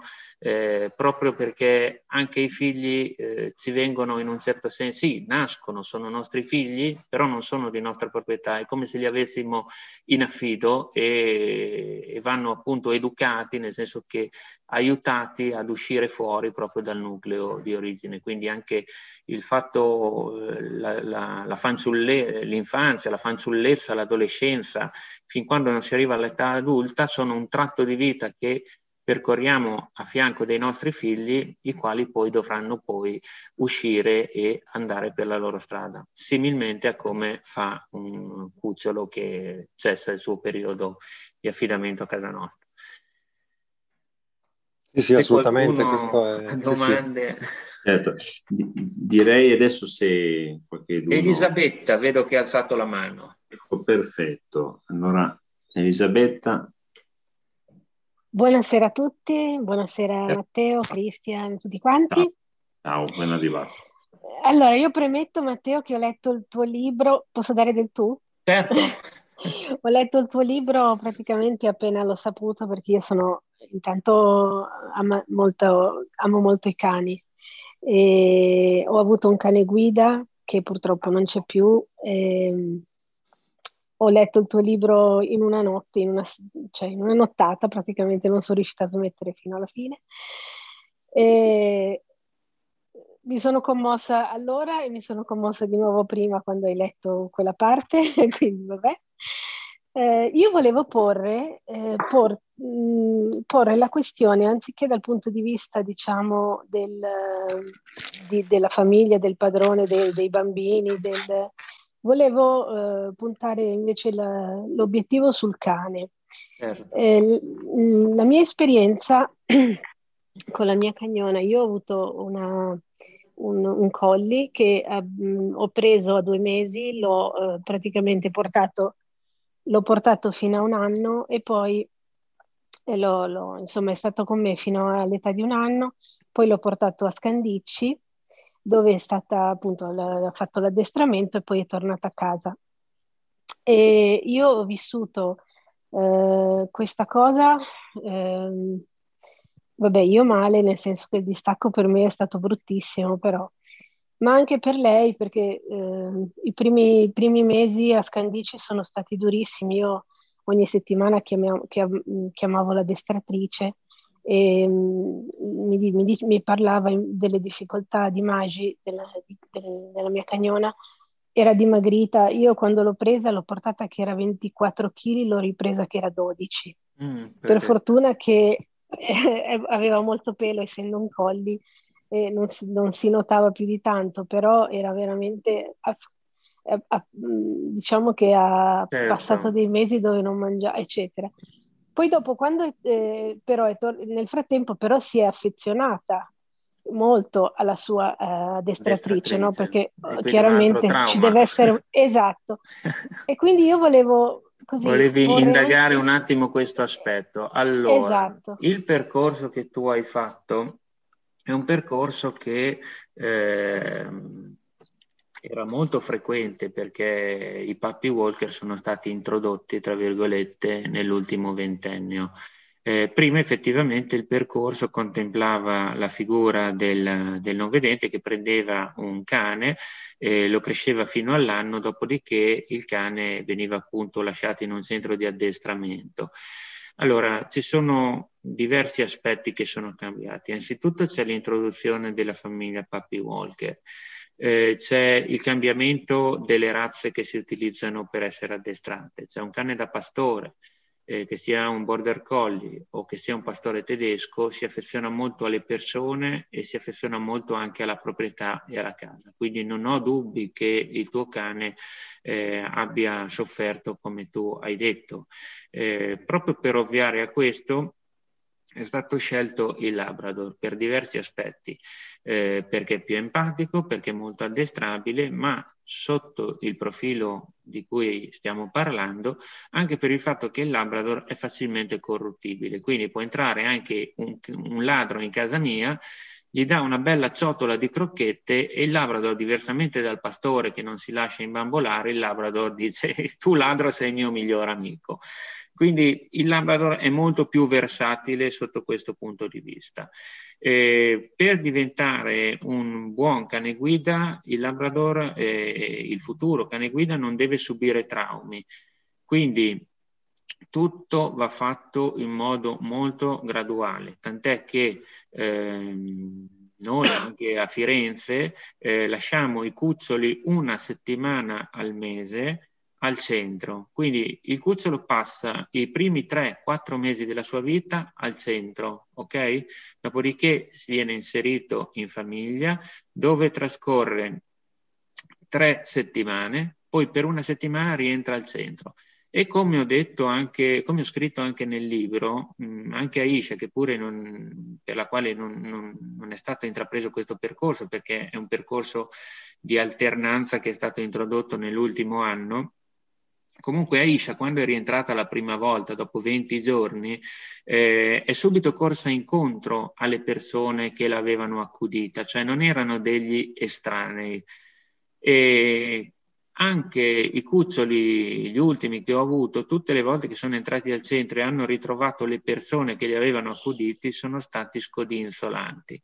Poi chiaramente non possiamo negarci il fatto che eh, il sabato e la domenica il cane che è dentro per l'addestramento si ritrova chiuso in un box. Eh, sì, ci sta, ci sta eh, nel senso che purtroppo questo eh, avviene, è la prassi. l'obiettivo deve essere piuttosto però quale? Ehm, quello di eh, abituarlo sia al rientro, ma soprattutto abituarlo a tal punto al gioco barra lavoro. Faccio un esempio io, anziché lanciare al cucciolo, dopo pochi giorni che è a casa mia, la pallina, gli lancio un mazzo di chiavi con uno di quei bei eh, portachiavi nautici belli gommosi, no? che lui ama masticare. Me lo faccio riportare, gli do la crocchetta. In questo modo il cucciolo si abitua a, a giocare, a lavorare giocando, no? E l'effetto qual è? Che mh, un paio di mesi fa mi sono cadute le chiavi inavvertitamente, la cucciola che avevo, abituata a fare questo gioco, subito me le ha raccolte e me le ha messe sulla mano. Quindi più, più eh, la famiglia riesce ad abituare il cucciolo a, sotto il profilo educativo, e, e, a livello di esperienze meno saranno mh, i possibili traumi che il cucciolo avrà in sede di addestramento. Secondo me, se è ben educato, non ha traumi, più facilmente viene addestrato e soprattutto più velocemente. Allora, più velocemente viene addestrato, vengono ridotte, vengono ridotte quelle, quei, vengono ridotti quei sabati e quelle domeniche che il cane comunque rimane un pochettino, tra virgolette, in cattività. Dopo Ehm, eh, ricordiamoci sempre che eh, non dobbiamo attribuire sentimenti umani agli animali da un lato, dall'altro lato ricordiamoci che comunque eh, non si tratta di un cane abbandonato, cioè è ben diversa la sorte del cane che viene lasciato al centro di addestramento, dove comunque, come dice Elisabetta, trova nell'addestratore il suo punto di riferimento, eh, rispetto a un cane che poveretto viene, viene abbandonato e lasciato al canile. Eh, vorrei sottolineare una cosa che anche gli addestratori, quando sono bravi e fanno lavoro con passione, nel momento in cui si staccano da questi cani perché li consegnano al non vedente, eh, insomma, eh, vivono anche loro un, la fine di un tratto di vita e eh, lo vivono con commozione. Io me ne sono accorto perché l'addestratore che ha tenuto gli ultimi miei due cani, insomma, mi ha chiamato dopo che aveva lasciato il cane, dopo l'affiancamento. E insomma io ho sentito un, un velo di malinconia nelle, nelle, sue parole, però la sua malinconia eh, era stata la mia quando io l'avevo lasciato a lui, quando io l'ho lasciato a lui è stato lui a mandarmi un video, a dirmi una buona parola, a rassicurarmi e di conseguenza, insomma, torniamo al concetto che il cane non è di una persona, ma il cane è, è un pochettino di, di tutti. E proprio per questo eh, vi leggo, poi se qualcuno nel frattempo ha, do, ha delle domande alza la mano, eh, vi leggo un post che ho scritto, io ho anche una pagina Facebook intestata Matteo Restani in cui ogni tanto posto qualche storiella o comunque do eh, evidenza de, delle varie presentazioni e qualche settimana fa quando ho restituito il, uh, il cucciolo che è, entrato, che è rientrato al centro ho scritto questo. La mattina dopo sono uscito, come sempre, però solo. Ho percorso uno dei soliti tragitti, lungo lago, piazza, portici. Ad un tratto mi sono bloccato e voltato indietro. Non c'era nulla, ma li ho visti tutti e cinque, in fila indiana. Tra la più grande e la più piccola, tre sagome nere. Mi guardavano aspettando un mio cenno. Mi sono girato ed ho proseguito il mio cammino con loro al seguito, sempre con me. Quindi questi cani, eh, tre, eh, eh, le due bianche, perché la prima, quella che descrivo nel libro, e l'ultima che ho restituito è bianca, mentre i tre cani che ho avuto tra le due bianche erano neri, eh, questi cani io li sento sempre con me e sono orgoglioso. Tutte le volte che mi chiama qualcuno parlandomi delle gesta di, di, di questi cani, io sono molto orgoglioso, sono, sono veramente contento. E dall'altro lato... Eh, io ci tengo a tenere eh, il rapporto laddove c'è reciprocità di, di, di, di piacere eh, con le persone a cui vengono assegnati, cioè è molto gratificante, molto bello eh, sapere cosa fa il cane, eh, sapere che il cane si comporta bene, sapere che il cane ha dei momenti di svago, sapere che il cane viene visto anche nell'ambiente in cui si è andato a inserire come un, uh, come un supereroe, come dicevo. Quindi sì, c'è l'aspetto del cane che purtroppo vive qualche momento di distacco, così come lo viviamo noi, però è un cane che viene circondato d'affetto sin da quando nasce, quando sta in affide in famiglia, quando sta in addestramento comunque ha l'addestratore come figura di riferimento, non solo, noi possiamo andarlo a trovare, ad esempio, mi è capitato di fare quattro ore di macchina, perché Mantova dista circa due ore dalle inviate, di fare quattro ore di macchina e di trascorrere 40 minuti con, uh, con uno dei miei cani, giusto per portarlo fuori a fare una passeggiata. Però quei 40 minuti mi hanno, mi hanno, risollevato e vedere questo cane che mi rivede, che scodinzola, che si siede tranquillo a fianco a me e poi ci aiuta la tecnologia. Quando io ricevo un video in cui vedo il mio cane in addestramento che sta giocando, barra lavorando, ma soprattutto vedo che mentre lavora scodinzola con la coda, io sono tranquillo e veramente non, non mi manca nulla e non ho dubbi che il cane stia bene. La coda dice tutto di un cane. Chiaramente se io vedessi un cane remissivo e con le orecchie basse, beh, insomma, ci rimarrei male perché direi santo cielo. Quindi tornando a bomba su quanto ha detto Elisabetta, sicuramente c'è il momento eh, del distacco anche per il cane, però si fa di tutto per ridurre al minimo il suo disagio. Io comunque Beh. se posso dire una cosa, scusa Cri. Niente, eh, scusa, prego. Eh, po- un'ultima cosa, eh, io comunque eh, credo che se... Pre- se prendessi un altro cane guida, non ho ancora avuto il coraggio di rifarlo, eh, io rivorrei un altro colli, perché non lo so, forse si, si addice molto al mio carattere, ma io mi sono trovata benissimo con lei, a parte l'intelligenza, ma proprio come, come non lo so, era... era è molto era, reattivo, è molto reattivo. Sì, è mo- cioè... ma pensa che quando era piccolina non è ancora portata ad addestrare, se mi cadeva qualcosa per terra, lei andava vicino all'oggetto e, e sbatteva la coda per terra per farmi sentire dove era, non gliel'aveva mica spiegato nessuno, però lei... No, no, era, beh, ma considera che già... anche... Considera sì, che no, credo cuccioli, che tutti lo fanno, sì. Considera che anche i cuccioli, già dopo 4-5 giorni, arrivano, arrivano in prossimità della mia abitazione a 200 metri, iniziano a camminare un metro avanti e si fermano esattamente davanti alla porta di casa. Cioè, hanno... quando io parlo di supereroi, cioè non, sì, non, sì, non, non, è una frase fatta, così come alle volte descrivo il mondo in cui entriamo, eh, in un mondo magico tipo quello di Harry Potter, no? E, e, tutti quelli che hanno il cane di proprietà, cioè, sono un po' come i babbani, cioè non, possono capire, perché tant'è che anche la settimana scorsa sono andato a casa di nostri amici che hanno un cane, un border collie, tra l'altro una cucciolona di un anno, e io l'ho guardata e sto cane veniva sempre a sedersi praticamente ai miei piedi e mi guardava. Quindi, cioè, loro sì, capiscono loro quando, quando, c'è Ma qualcuno che... Aisha l'hai più vista? Aisha no, eh, no. La, vado, la, vado, a prendere un paio di volte all'anno, anche perché dopo insomma non, non vorrei che eh beh, no, ci fosse certo. gelosia da parte di chi li prende. E Aisha quando, quando torna entra in casa, eh, con, mi fa una pisciata perché non so perché tutte le volte almeno una me la fa, ma pazienza.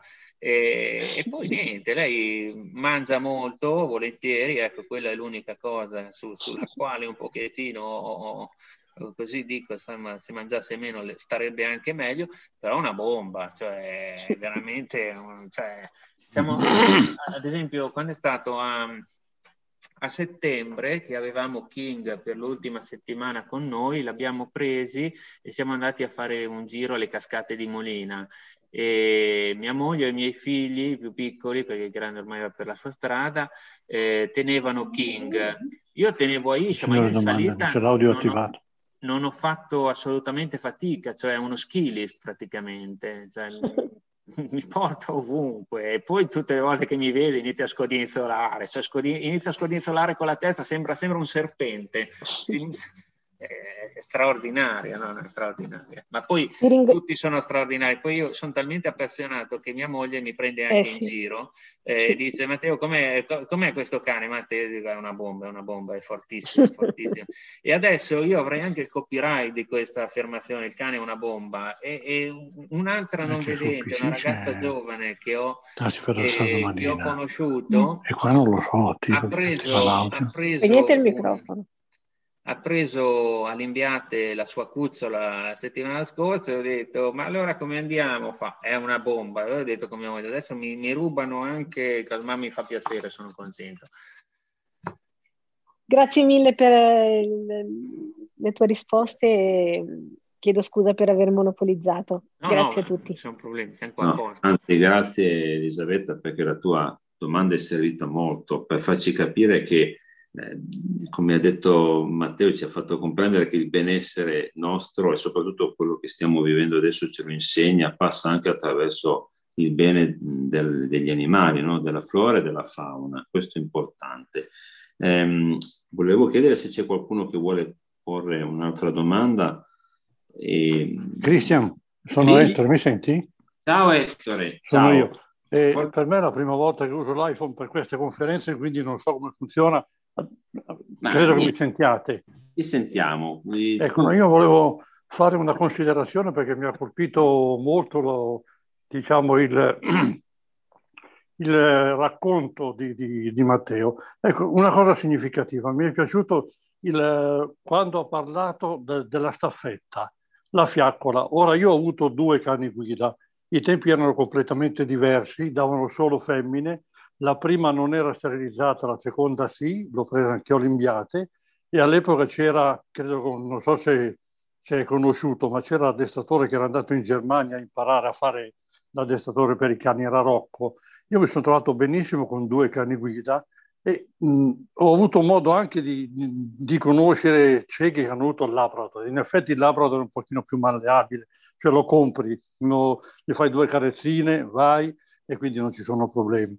E poi eh, niente, io spero di poter leggere questo libro e se mi dite poi perché non, non mi è scappato all'inizio eh, dove si può leggere, perché non so se ci sono c'è nel Lions o da qualche parte o, o sul PC, però adesso è proprio una cosa bella da leggere. Io faccio un po' di fatica con la sintesi perché essendo abituato a usare il braille, eh, insomma, ho fatto fatica, mi sono adattato alla sintesi e vado anche abbastanza bene, però quando leggi con le dita, tu che non vedi, interpreti quello che, o credi di interpretare quello che, che Matteo ha scritto, credo che sia una cosa davvero emozionante. Poi lui eh, ci ha messo, credo, l'anima, da come ne parla, credo che sia proprio un bel libro eh, da leggere, anche perché... Eh, cioè, mh, ripeto, io vengo, eh, il cane guida sono gli occhi per noi, per cui eh, va trattato proprio come, voglio dire, ha fatto un discorso no, no, no. giusto. Eh, comunque Prego. mi riallaccio perché è una cosa che non Prego. ho detto, perché poi io potrei parlare ore, ma dopo mi dimentico sempre qualcosa.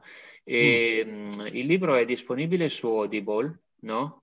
Mm-hmm. il primo mese, tra l'altro, Audible, se uno si abbona, è anche gratuito, se no è scaricabile liberamente da chi ha l'abbonamento. E io ci tenevo particolarmente a che il libro fosse usufruibile anche dai non vedenti, tant'è che eh, ho, ne ho commissionato la lettura a, ad un professionista, uno speaker professionista che lavora in radio, legge giornali radio, insomma, eh, a una figura professionale. E la cosa bella di questa, di questa figura professionale è che io l'ho contattato, gli ho, gli ho chiesto un preventivo, ho detto vabbè mandami il testo e poi ti faccio sapere. Insomma, una volta che ci siamo messi d'accordo sul prezzo mi ha detto quanto ci avrebbe impiegato a leggerlo e così ci siamo dati un termine che era all'inizio di ottobre. Non sono passati neanche 15 giorni che mi ha telefonato tutto pieno di entusiasmo mi ha detto Matteo, ma guarda che mi sono reso conto che insomma anche lui mi ha detto è inedito questo tema qui, cioè è fortissimo, io non ero a conoscenza di questa cosa. Cioè da un atteggiamento professionale ma freddo, dopo che ha iniziato a leggere il libro, eh, mi ha chiamato proprio tutto appassionato e mi ha detto guarda, mh, voglio prendermi un attimo di tempo in più perché, eh, perché insomma merita poi ci sono molti dialoghi, voglio studiarmelo bene e alla fine eh, la lettura è stata talmente appassionante anche quando lo, ne ho sentite io le prime battute, eh, tant'è che io la mia intenzione era quella di far uscire contemporaneamente il cartaceo e l'audiolibro. Al di là del fatto che poi proprio la piattaforma Audible uh, fa un controllo rigoroso sui testi e quindi mh, saremmo andati un po' troppo in là, ma avevo comunque deciso che avrebbero avuto uscite diverse.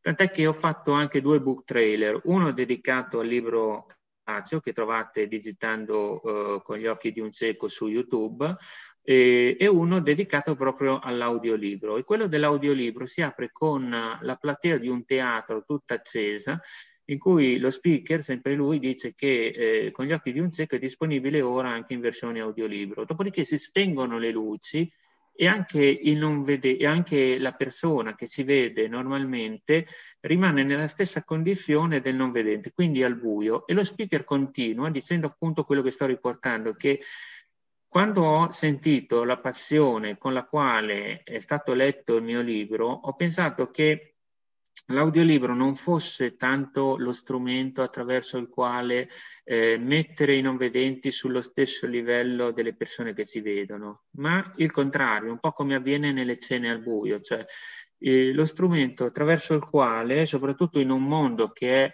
eh, drogato dalle immagini, eh, fosse il modo per portare anche chi ci vede in un contesto analogo a chi non ci vede. Quindi l'audiolibro non è ancorché sia stato congegnato inizialmente soprattutto per i non vedenti, poi una volta che ho iniziato a sentirlo mi è parso proprio come una bellissima opportunità anche per chi ci vede, anche per chi ci vede e vuole ascoltare il libro semplicemente sedendosi sul divano, spegnendo le luci e ascoltando, perché la lettura è veramente coinvolgente. Tra l'altro eh, Veneziani, Marco Veneziani, che è lo speaker che l'ha letto, eh, ogni tanto io al mattino ero in studio che lavoravo, mi telefonava e mi diceva Matteo guarda sono a pagina eh, 38, ma tu quella battuta lì come la faresti? Perché sai vorrei riprodurla nel modo più fedele possibile. Quindi anche il libro sotto un profilo prettamente editoriale eh, è il frutto di un gran lavoro, nel senso che eh, alla fine sono 130 pagine, quindi non è lunghissimo, però hanno 130 pagine molto dense e mm, riga su riga è stato, è stato, io l'ho letto non so quante volte, poi mia cugina che tra l'altro eh, è di Torino, lavora nell'ambito dell'editoria, mi ha aiutato un pochettino per eh, spurgare il libro di alcune eh, espressioni tecniche tipo Matteo, ma uno che non, non ha dimestichezza non sa che cos'è una guida e quindi sarebbe il caso che tu dessi una descrizione della guida. Però eh, tra la copertina che ho descritto prima e la scelta dello speaker, eh, i video, perché poi eh, lo speaker me l'ha trovato un mio amico di infanzia che fa il videomaker, no? E, l'illustratore me l'ha suggerito lui. Poi siamo arrivati a settembre che mi fa, beh Matteo, ma non vuoi fare un book trailer? Boh, a me sembrava anche un pochettino eccessiva come cosa, però Santo Cielo avevo, eh, mi aveva fornito lui tutti i, i recapiti, i nominativi, dirgli di no mi sembrava proprio scortese no? nei confronti di questo mio amico di infanzia. E in realtà poi proprio i book trailer sono stati lo strumento attraverso il quale io ho iniziato a veicolare i, il mio libro, perché chiaramente è in autopubblicazione, di conseguenza si trova in tutti gli store online su Audible, ma non è sicuramente il libro che una persona entrando in una libreria trova direttamente sullo scaffale, nel senso che se va alla Mondadori, chiede del mio libro, la Mondadori glielo procura nell'arco di qualche giorno, oppure se va su Amazon lo trova subito.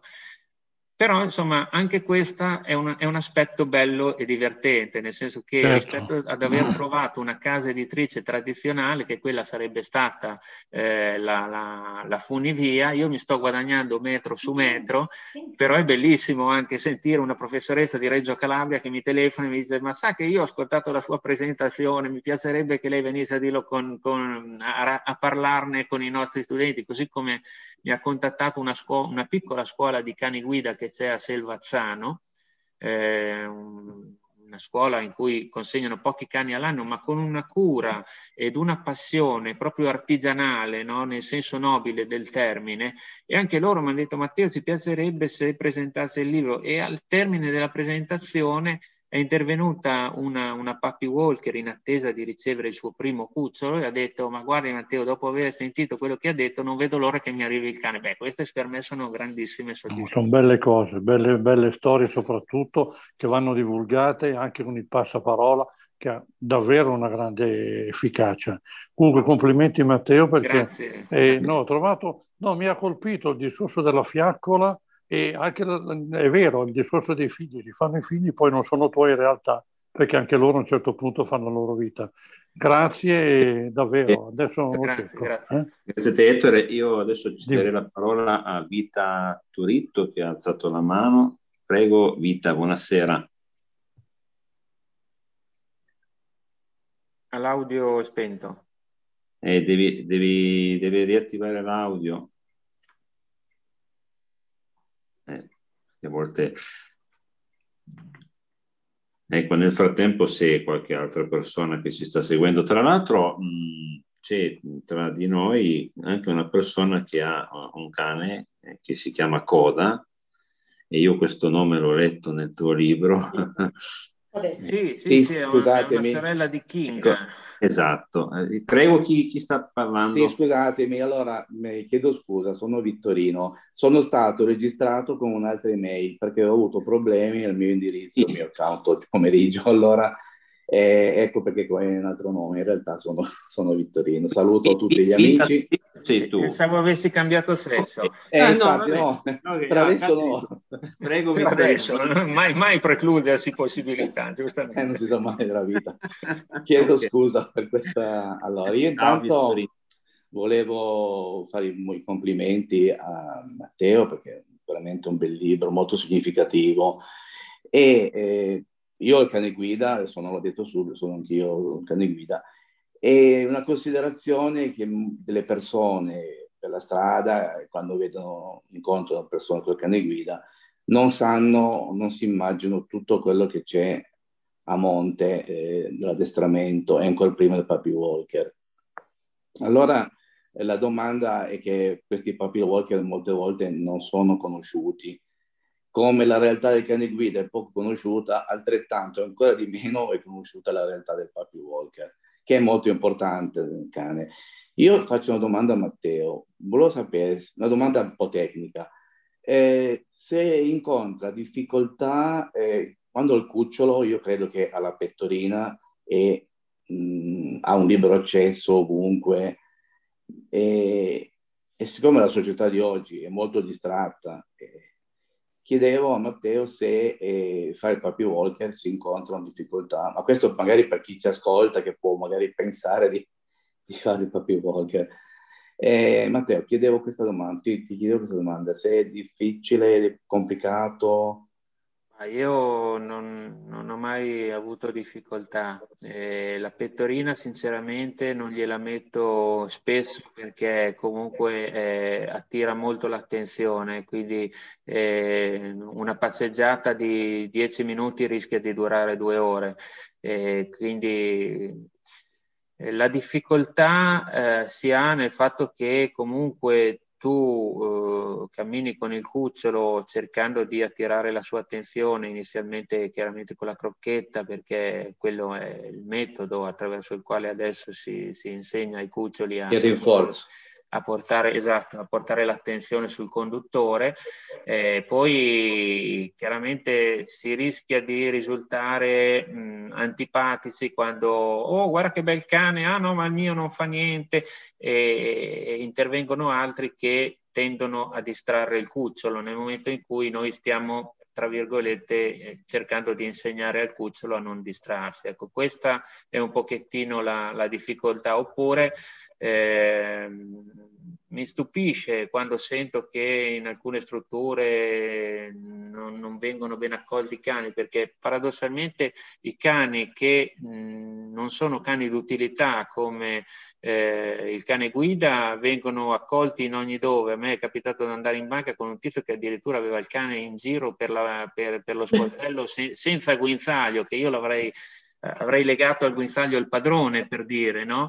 Eh, ecco, eh, vengono tollerate queste situazioni e dopo vengono fatti dei problemi al cane guida. Anzi, devo dire che tutte le volte che io ho, ho, manifestato il fatto che fosse un cane guida sia in presenza di una scala mobile oppure nell'arco degli ultimi mesi per dire io sono salito e sceso dagli autobus, la prima volta che sono salito su un autobus eh, che era fermo, immobile, eh, l'autista mi fa guardi che deve, dovrebbe portare la museruola, ho detto guardi salgo e scendo perché deve fare il cane guida quando è grande, per cui lo sto abituando.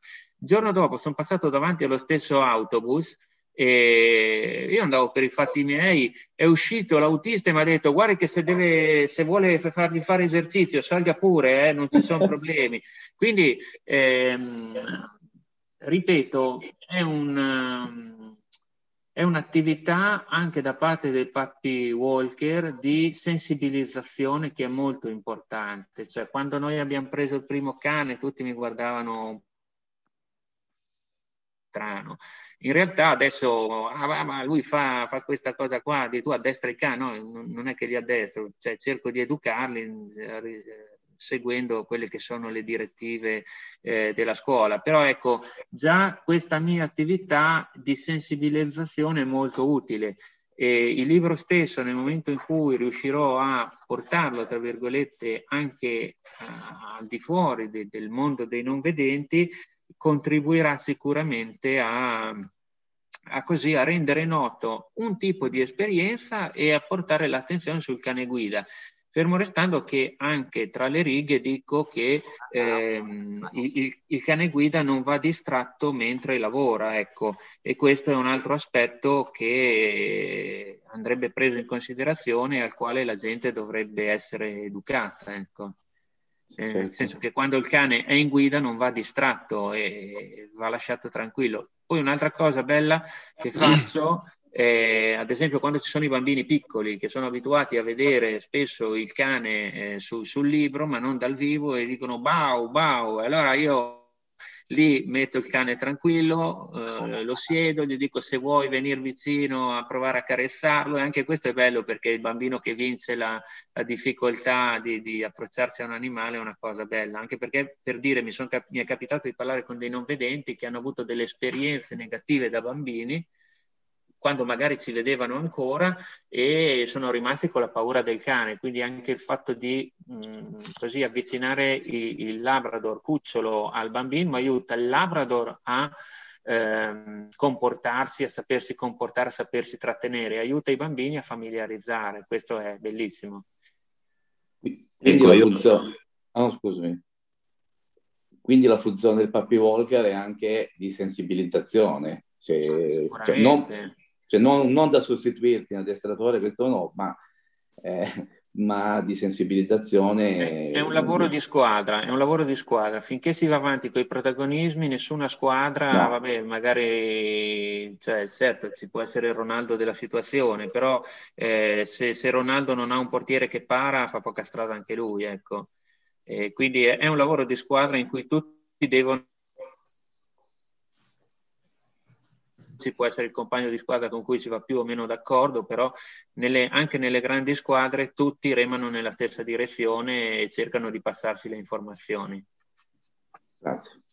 Ecco, io ringrazio tanto Vittorino e mh, prima di dare la parola, visto che ha chiesto Gianni, ha alzato la mano, ma io penso che sia anche un discorso mh, di, ehm, così, ehm, se vogliamo interfacciarsi anche con le altre persone e questi animali non vanno disturbati durante il loro esercizio, questo è importante, però spesso, ehm, e questo lo possono dire, credo, eh, appunto tutti i non vedenti che eh, così si muovono con un, un, caro compagno come un cane guida, eh, le persone poi così si fermino a, ad accarezzarli, a, volte anche con comportamenti scorretti, però è un modo così per avere un eh, legame in più eh, con eh, la società esterna. Spesso non vedendo così e per certi versi più complesso avere un approccio immediato, no? che può essere rappresentato da uno sguardo oppure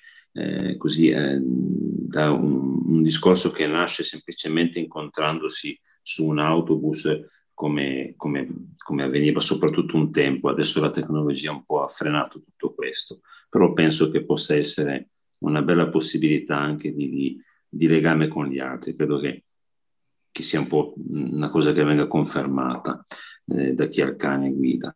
Eh, prego Gianni, vedo che hai alzato la mano. Grazie, mh, mm, grazie. No, io volevo così nel confronto con Matteo mh, mm, volevo sottolineare una cosa che è stata detta in uno degli ultimi passaggi.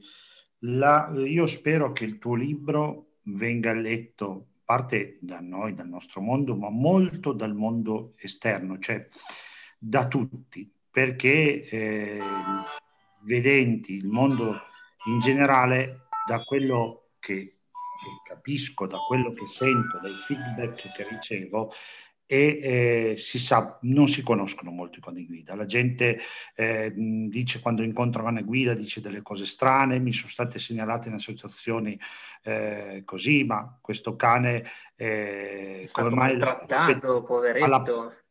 Come?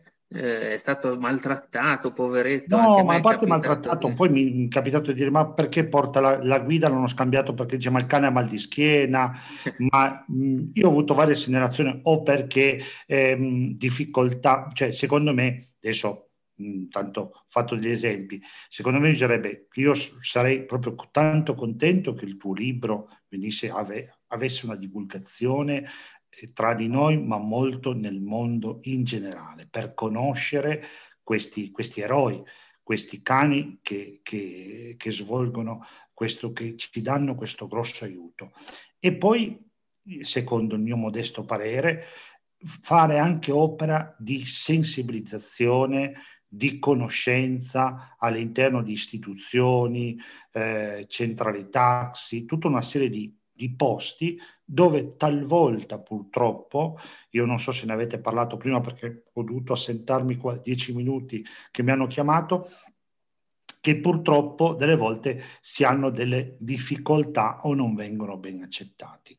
Tu sei un avvocato, quindi mh, c'è da, da, posso imparare da te, sicuramente uno può addivenire a delle vie legali, ma prima di venire alle vie legali, secondo me, io sono sempre uno che preferisco arrivare a delle eh, trattative, della sensibilizzazione, a far capire eh, che, chi sono questi cani, che sono questi cani che ci aiutano, questi grandi eroi, quindi fare proprio un'opera di persuasione, ecco, eh, gradualmente, che secondo me, eh, cominciando dai, dai, bambini, cominciando dalle scuole e arrivando a tutta una, una, serie di istituzioni, facendo conoscere, perché qui molte volte il non accettare perché la gente non sa, non conosce. Ecco. Poi sicuramente in qualche caso più grave si addiviene anche via legali, però lavorare soprattutto su questo fronte. Forse abbiamo fatto, ma non abbiamo ancora fatto molto, dovremmo fare molto di più in questo senso, secondo me.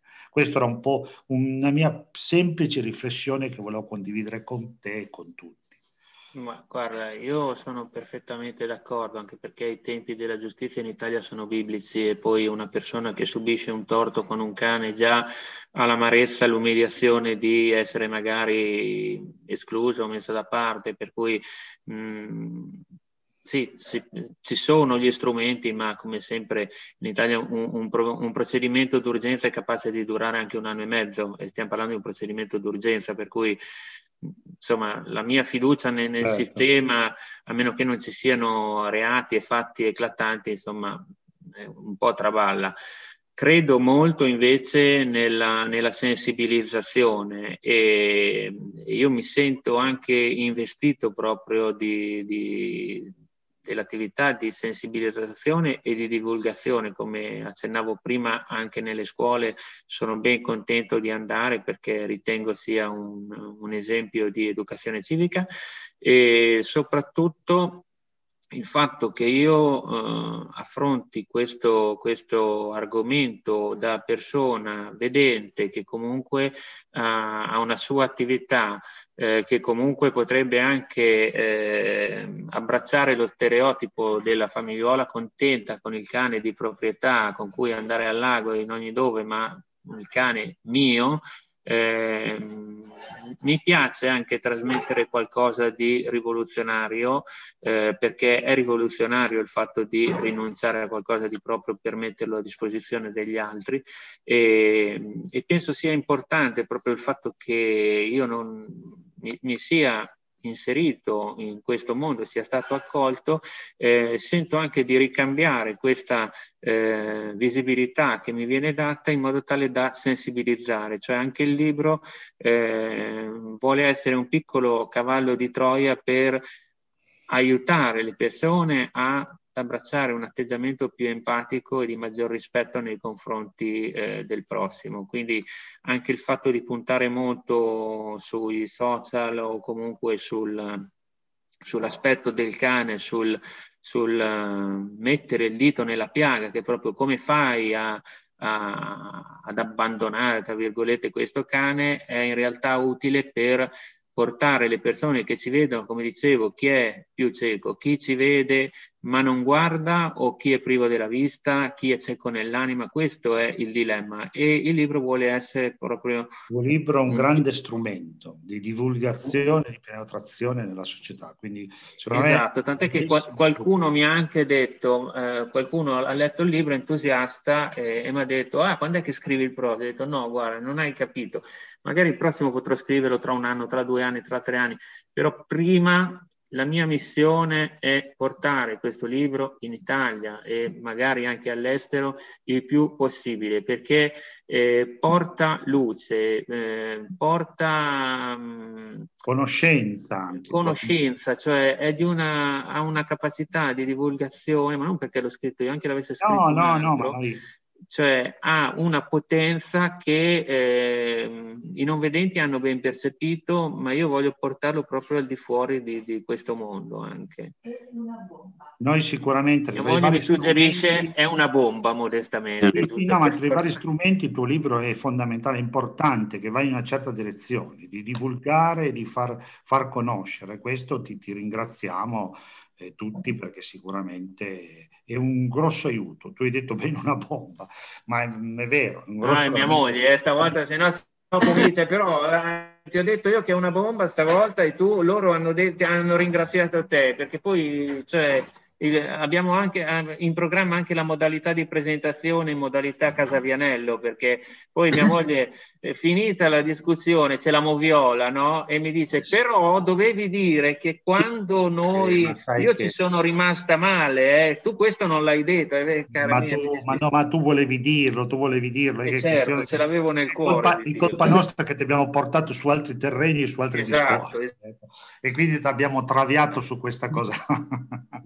No, io sono convinto che sia proprio un richiamo veramente corale ad essere tutti, se vogliamo, sulla stessa barca, nel senso poi dell'aiuto reciproco. Sono convinto che se ci fossero più Matteo, Restani, eh, noi, eh, ecco, il compito dell'Unione Cechi eh, sarebbe dimezzato, ma sarebbe dimezzato perché ci sarebbero più vedenti che vedrebbero. Mm, grazie ad una forza così, se vogliamo, civica attraverso poi un percorso che è fatto di, di affetto no? e anche di, personalmente di commozione, perché io ehm, ho avuto, ci sono stati due o tre passaggi, tre passaggi di questo libro che mi hanno così, ho fermato un attimo l'ascolto e, e ho pensato, mi sono, mi sono, così fermato a, a riflettere. Mm, tra di noi vedo che ci ascolta anche Roberto Vallero che è eh, diciamo, colui che ha eh, un, un, preso un, un, cane proprio all'inviate che si chiama Coda. Ah sì sì sì, l'ho visto, questo è bianca è... Coda, giusto? Esatto, non so se Roberto vuole dire qualcosa perché... Roberto, se ci sei, batti un collo. Buonasera a tutti. Perché Roberto è fresco. fresco di coda. Ah, così è fresco. E Coda è approdato qua a Torino, no Roberto? sì, eh, buonasera a tutti. Ciao, sono mm, Roberto. Ciao Roberto, eh, ciao. Allora, sì, io ho Coda mh, mm, che mi è stato affidato mh, mm, a dicembre, eh, quindi è cinque mesi praticamente che è con, con, noi, insomma, con la mia famiglia, insomma, eh, la mia famiglia eh, è, è, formata, siamo io e mia moglie tutti e due non vedenti e ehm, e abbiamo due, due, ragazzi che sono abbastanza grandi. Eh, la cosa particolare della, della, nostra famiglia è che mia moglie aveva paura dei cani. Quello che, che dicevi uh, proprio tu prima, uh, Matteo, che, che, ci sono dei non vedenti che, che da, da, giovani avevano paura dei cani.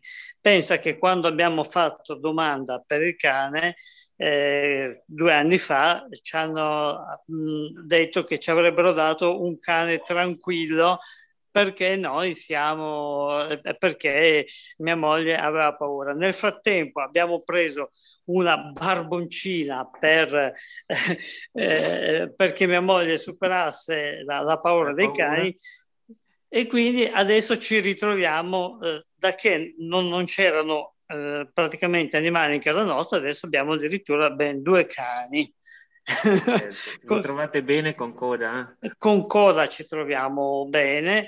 Eh, sì, devo sì. dire che eh, vabbè, io ho ancora un piccolo, resi- cioè, un piccolo residuo visivo e eh, mh, a volte eh, tendo mh, all'inizio ho avuto mh, la ah, difficoltà. Sì, sì. ad affidarsi tu... totalmente. Bravissimo, ad affidarsi totalmente, perché cosa capita? Che eh, cerco ancora di sfruttare quel poco sì, sì, no, ma è normale, è normale. Tutti gli ipovedenti tendono a far maggiore affidamento su quel residuo di, di vista che rimane, ancorché limitato, rispetto mm. a, al cane guida. E, e in realtà bisognerebbe, capisco che sia una cosa istintiva e non c'è niente di voluto, però in realtà and- bisognerebbe affidarsi totalmente a- al cane perché il cane percepisce che dice guido io, guidi tu, ecco, può andare un po' in confusione, può, questo può creargli dei, dei, problemi, però insomma dopo pian piano ci si, ci si affina, come dicevo prima, si affina la simbiosi tra, tra il conduttore e il cane, problemi poi pian piano non, non vengono. Ecco. E, e, altra cosa che sicuramente tu hai, hai della quale hai parlato prima, e degli innumerevoli eh, disturbi ambientali che ci sono. Cioè, eh, mi rendo conto che è veramente difficile eh, andare, mh, andare, in giro con il cane guida per tutti eh, i, i, cani che ci sono, a parte i, i, eh, gli, gli, ostacoli, ma quelli il cane li supera bene. Ma, e, mh, è proprio il comportamento delle persone che, e quindi l'importanza del tuo libro è proprio quello di sensibilizzare le persone a, a, a, come, a come, ci si deve comportare in presenza di un cane guida.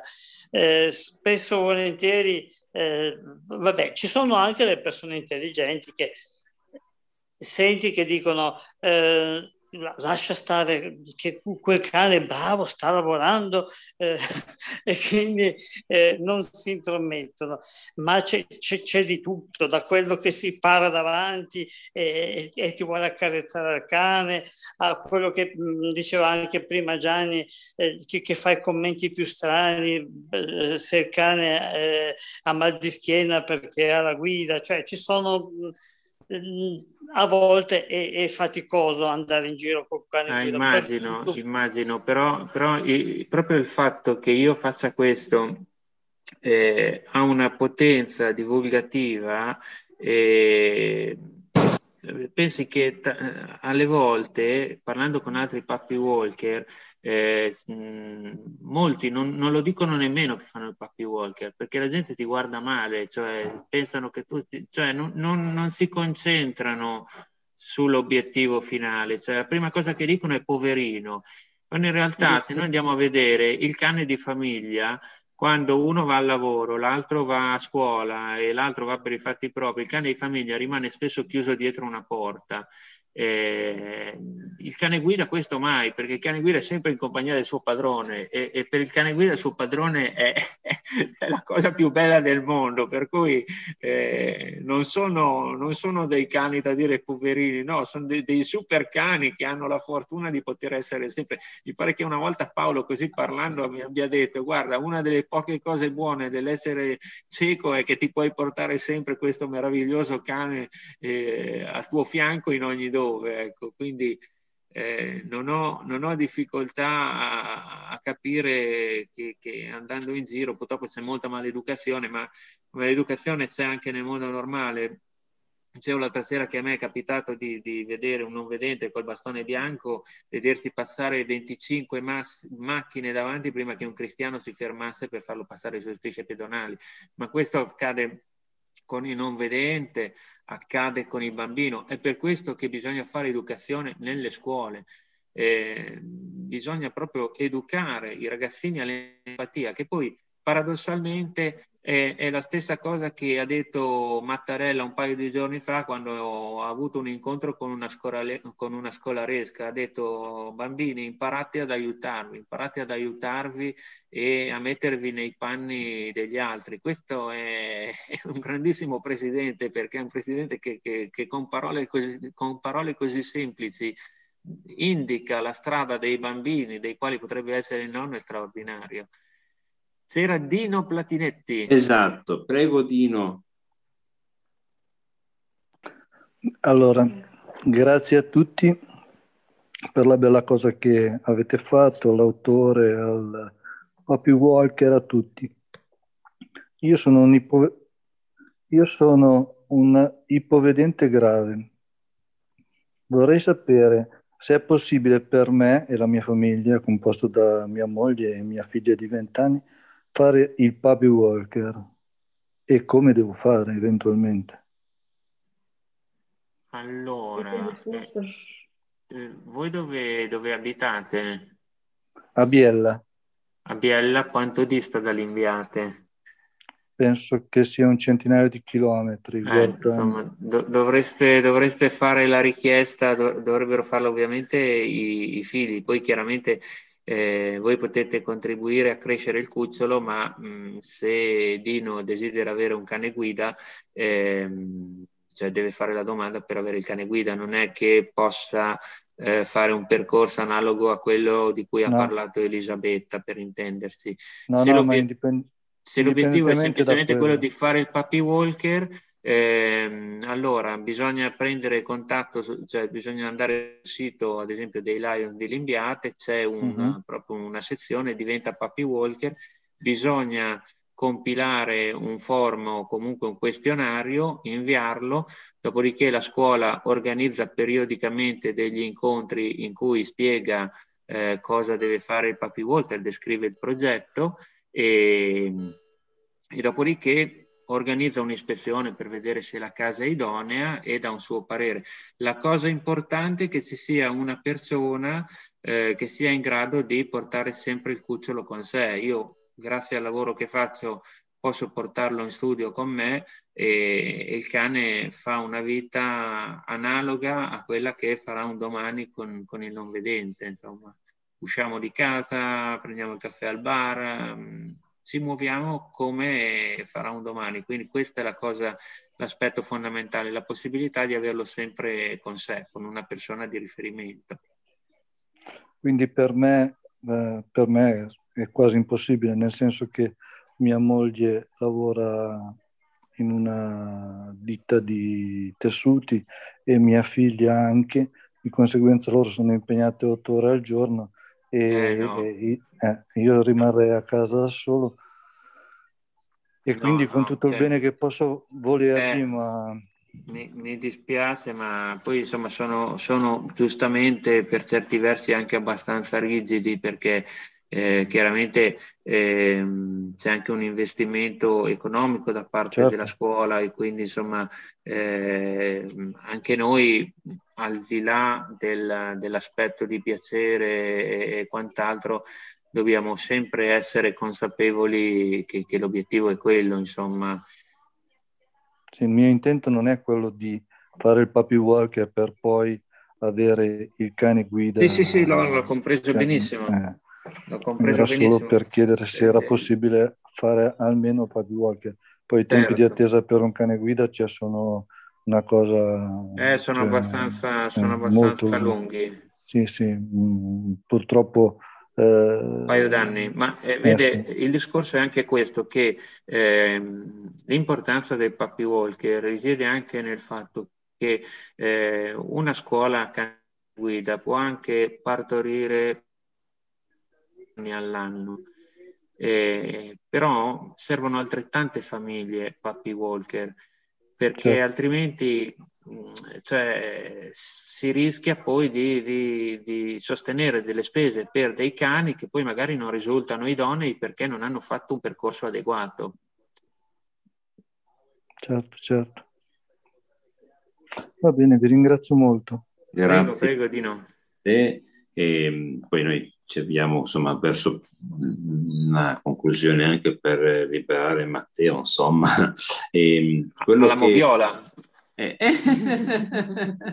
la moviola perché Matteo voi non sapete ma probabilmente quando non so, moglie dovrà rivedere il tutto per capire. No, no, no, no, no. Mia, mia, moglie no, di là di tutto è una persona adorabile, prima di tutto perché mi sopporta. sopporta. Ma poi... Eh... Infatti, infatti un'altra, cosa, una, un'altra cosa che non so se, non ricordo se abbia letto, è la dedica del libro che recita a mia moglie che sognava una giostra a cavalli e si è risvegliata su un otto volante. Un otto volante. Con me, con me a fianco, perché anche il libro è veramente un otto volante perché è un saliscendi di emozioni e poi insomma eh, no, poi... Chi, lo leggerà potrà un pochettino calarsi in quella che è la nostra realtà. Io spesso mi vedevo in macchina con te o con voi, insomma, durante questi viaggi da, da Mantova a Rimbiate, io mi sì, immaginavo proprio il viaggio, no? immaginavo proprio... Sì, sì, è molto on the road, è molto on the road e poi ha un ritmo molto incalzante e, e simile, simile, qualcuno l'ha paragonato a un film proprio, perché... sì, no. sì, è molto, scusate se posso dire, ma è molto un libro per immagini effettivamente, no? quindi molto sembra di essere veramente lì, di essere, far parte della famiglia, sembra di essere un componente della famiglia che, che, quindi vivi veramente molto questa, questa sorta di avventura, molto, si riesce a entrare molto nella, nella situazione, molto, molto bello. A noi, a noi, piace viaggiare, poi cioè, non è che andiamo a New York, però insomma partendo da Mantova, viaggi di un'ora, due ore, io adoro esplorare, guardare altri posti, entrare a contatto con altre realtà e questo è utile anche per il cucciolo quando abbiamo il cucciolo e di conseguenza poi abbiamo anche la fortuna di essere in Italia che è spettacolare e ovunque si vada c'è, c'è un'opportunità di conoscenza, ma anche adesso per dire che viaggio metaforicamente con, con questi incontri da remoto è spettacolare, cioè fare un incontro a Torino, farlo a Roma, farlo ad Ancona come sarà la settimana prossima a Verona, e, c'è tutta una particolarità nell'Italia che è divertentissima e, e io mi diverto. Cioè, si, si, potrebbe quasi scrivere di, di, di, tutti questi incontri perché ogni incontro nasconde poi delle particolarità e, ed, e dà degli spunti sempre di riflessione che sono veramente una ricchezza. Ecco. Certo, è un arricchimento. Vedo che ha alzato Anna Maria Zonino, ha chiesto di... Prego, Anna Maria. Pronto, mi sentite? Sì, Prego. bene, forte e chiaro. Allora, prima di tutto ringrazio di questa bella iniziativa tutti quanti. Eh, io mh, mm, ho, avuto dei pro- ho avuto dei problemi al, um, a, con Zoom perché non sono molto, eh, non sono molto um, no, non ho molto domestichezza. Ecco, volevo sapere dove posso trovare questo libro. Eh, io ho capito che è in eh, braille questo libro, capito male? No, c'è l'audiolibro, c'è proprio l'audiolibro ah. e lo trova su Audible.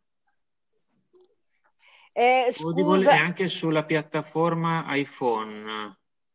Eh, io, della Apple. Sì. Io non possiedo l'iPhone, io no, eh, non ce l'ho l'iPhone. Allora, andando, andando su, su, su, Audible oppure su, anche su eh, You Can Print, che è il sito della casa editrice, c'è la possibilità di prendere l'audiolibro proprio. E quindi c'è proprio la recitazione, come dicevo prima, letta da un professionista. Ah, ecco. Eh, eh, però non so come si scriva quello lì. Eh, Ma eh, cre- credo che presto poi possa essere anche disponibile al centro del libro parlato, insomma, e quindi col tempo eh, il centro del libro parlato che si occupa appunto di registrare. Tra l'altro eh, posso consigliarti di ehm, eventualmente acquistare anche il cartaceo e, e farlo registrare, insomma, da, da, dalla biblioteca. O, se no c'è anche l'ebook. C'è, eh... c'è anche l'ebook e poi però viene letto col sintetizzatore. Esatto. Però se lei ha qualcuno che riesce a darle una mano, eh, anche reperire l'audiolibro, basta inserire eh, audiolibro il no, il titolo del libro che è con gli occhi di un cieco su un motore di ricerca e insomma se ha un nipote, un conoscente, un amico riesce benissimo. Sì, ma così ce la posso fare anch'io. Allora, devo me, vado sul motore di ricerca, scrivo eh, audiolibro Gli occhi del mio... Eh, del, gli occhi di, con gli occhi di un cieco. Con gli occhi di un cieco e mi viene il libro? Sì, sì. E c'è, mh, mm, c'è la possibilità di scaricarlo poi? Sì, sì, sì, sì, sì, sì. Ah, è, va è apposta, è apposta. Sì, sì, c'è, c'è. E Deve... quindi, quindi ecco. scusi, ancora una, paro- eh, ancora una cosa, eh, quindi questo audiolibro in braille non c'è. No, no, io a quello non ci sono arrivato ancora. Va bene. Anna Maria, ti posso aiutare io domani. Grazie molte. Ci Grazie molte. Ecco, io quello che posso dire è che da parte della nostra sezione qui a Torino già abbiamo proprio voluto divulgarlo coinvolgendo persone vedenti che questa sera molte delle quali hanno accettato, quelle cui ho menzionato prima, e sta a loro e sta a noi poi anche divulgare il più possibile mh, questo che io definisco un, un, veramente un manuale di civiltà, ecco, lo definisco così. E poi noi quando avremo, quando riprenderanno i progetti di incontri con, con le scuole, con i progetti anche con il comune di Torino, eh, senza dubbio sarà un, un manuale, ecco, mi, mi, faccio proprio un portavoce poi con Gianni, come presidente, di comprare eh, copie cartacee proprio poi eh, in modo da arrivare a, nelle scuole e dialogare poi con, eh, i docenti al fine poi eh, così di instaurare una divulgazione. Io... Allora, Cristian, io ti ringrazio se, se, mai ci sarà la possibilità sì. anche di farlo in presenza, ben sì. volentieri, perché soprattutto sì. con i ragazzi eh, l'incontro fisico, la possibilità di, di, di, di toccare con mano, no? perché io chiaramente vengo dall'esperienza genitoriale, mi rendo conto che eh, i ragazzi eh, più che di parole hanno bisogno di eh, fatti concreti e la testimonianza del libro è un'esperienza concreta, quindi non, non parliamo di una cosa inventata. Infatti alcuni hanno detto ma perché proprio l'hai scritto in prima persona? Perché è più credibile, cioè è questo, non, non ah. ci sono mezzi termini, ci si mette eh. in gioco in toto, ecco. Infatti questa sera, oltre al Presidente, eh, ci sta anche ascoltando il professor Oscar Franco, che è proprio il referente del, dell'IRIFORM, che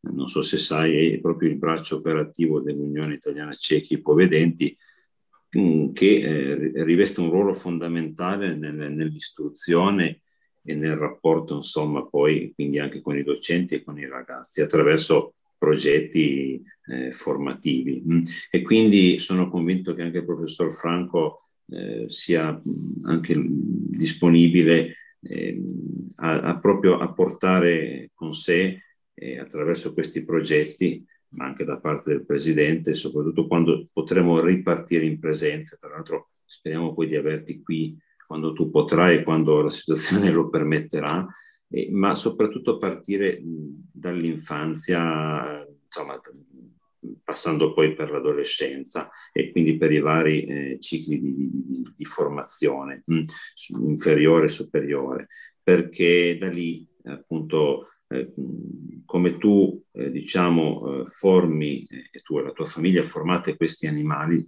passami questo termine dal punto di vista non operativo ma eh, caratteriale, noi abbiamo bisogno di, di formare i, i, bambini e i ragazzi che sono quelli che poi incontreremo ogni giorno, insomma. Quindi, Su questo, eh, permetto, scusa Cristo. Sì, sì, prego.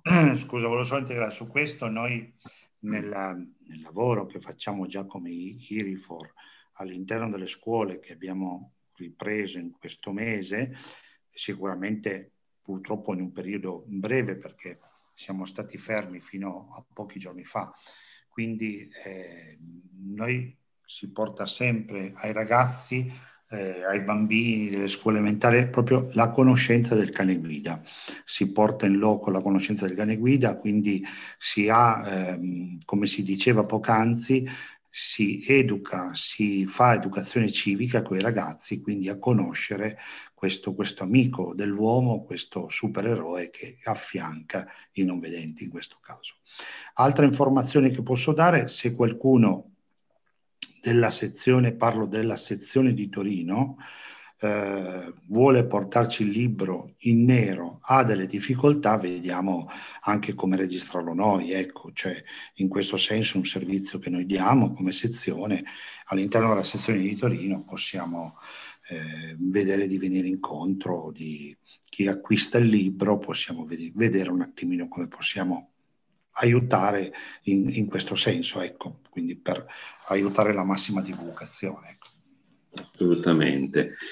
Io portando così questa bellissima serata verso la conclusione, anche se con Matteo veramente il tempo è, è speso bene e sappiamo quanto sia prezioso il tempo nostro e quanto sia importante poi crescere, no? quando dedichiamo la lettura di un, di un libro oppure un, un, dialogo con una persona che, a cui teniamo.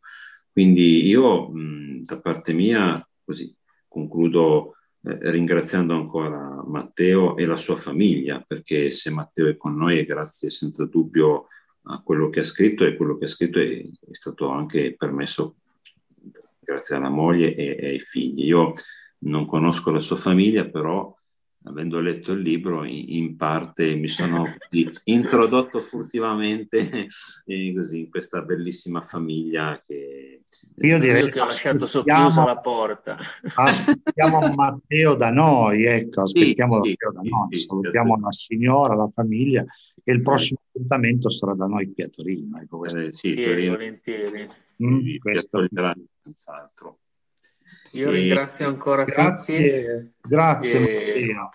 Ci sentiamo, tanto abbiamo i contatti, rimaniamo sì, in contatto. Ringrazio anche Paolo Rivata. Grazie Matteo, grazie a tutti. E... Grazie, grazie Matteo, ti vogliamo, ti vogliamo col tuo prossimo cucciolo. Eh sì, sì, adesso, adesso abbiamo, abbiamo, già fatto la domanda, penso grande, dopo l'estate, insomma. Grande, grandissimo. F- finché grazie. possiamo andiamo avanti. Bello, bellissimo. Grazie, grazie per quello che fai. E grazie a tutti per essere stati grazie presenti. Grazie veramente a tutti, a tutti quanti che hanno partecipato e, e, e sicuramente prossimi giorni con altre iniziative, ma ringrazio soprattutto Matteo per questa bellissima e interessantissima serata. Ecco, grazie a voi. Ok, grazie, grazie ancora.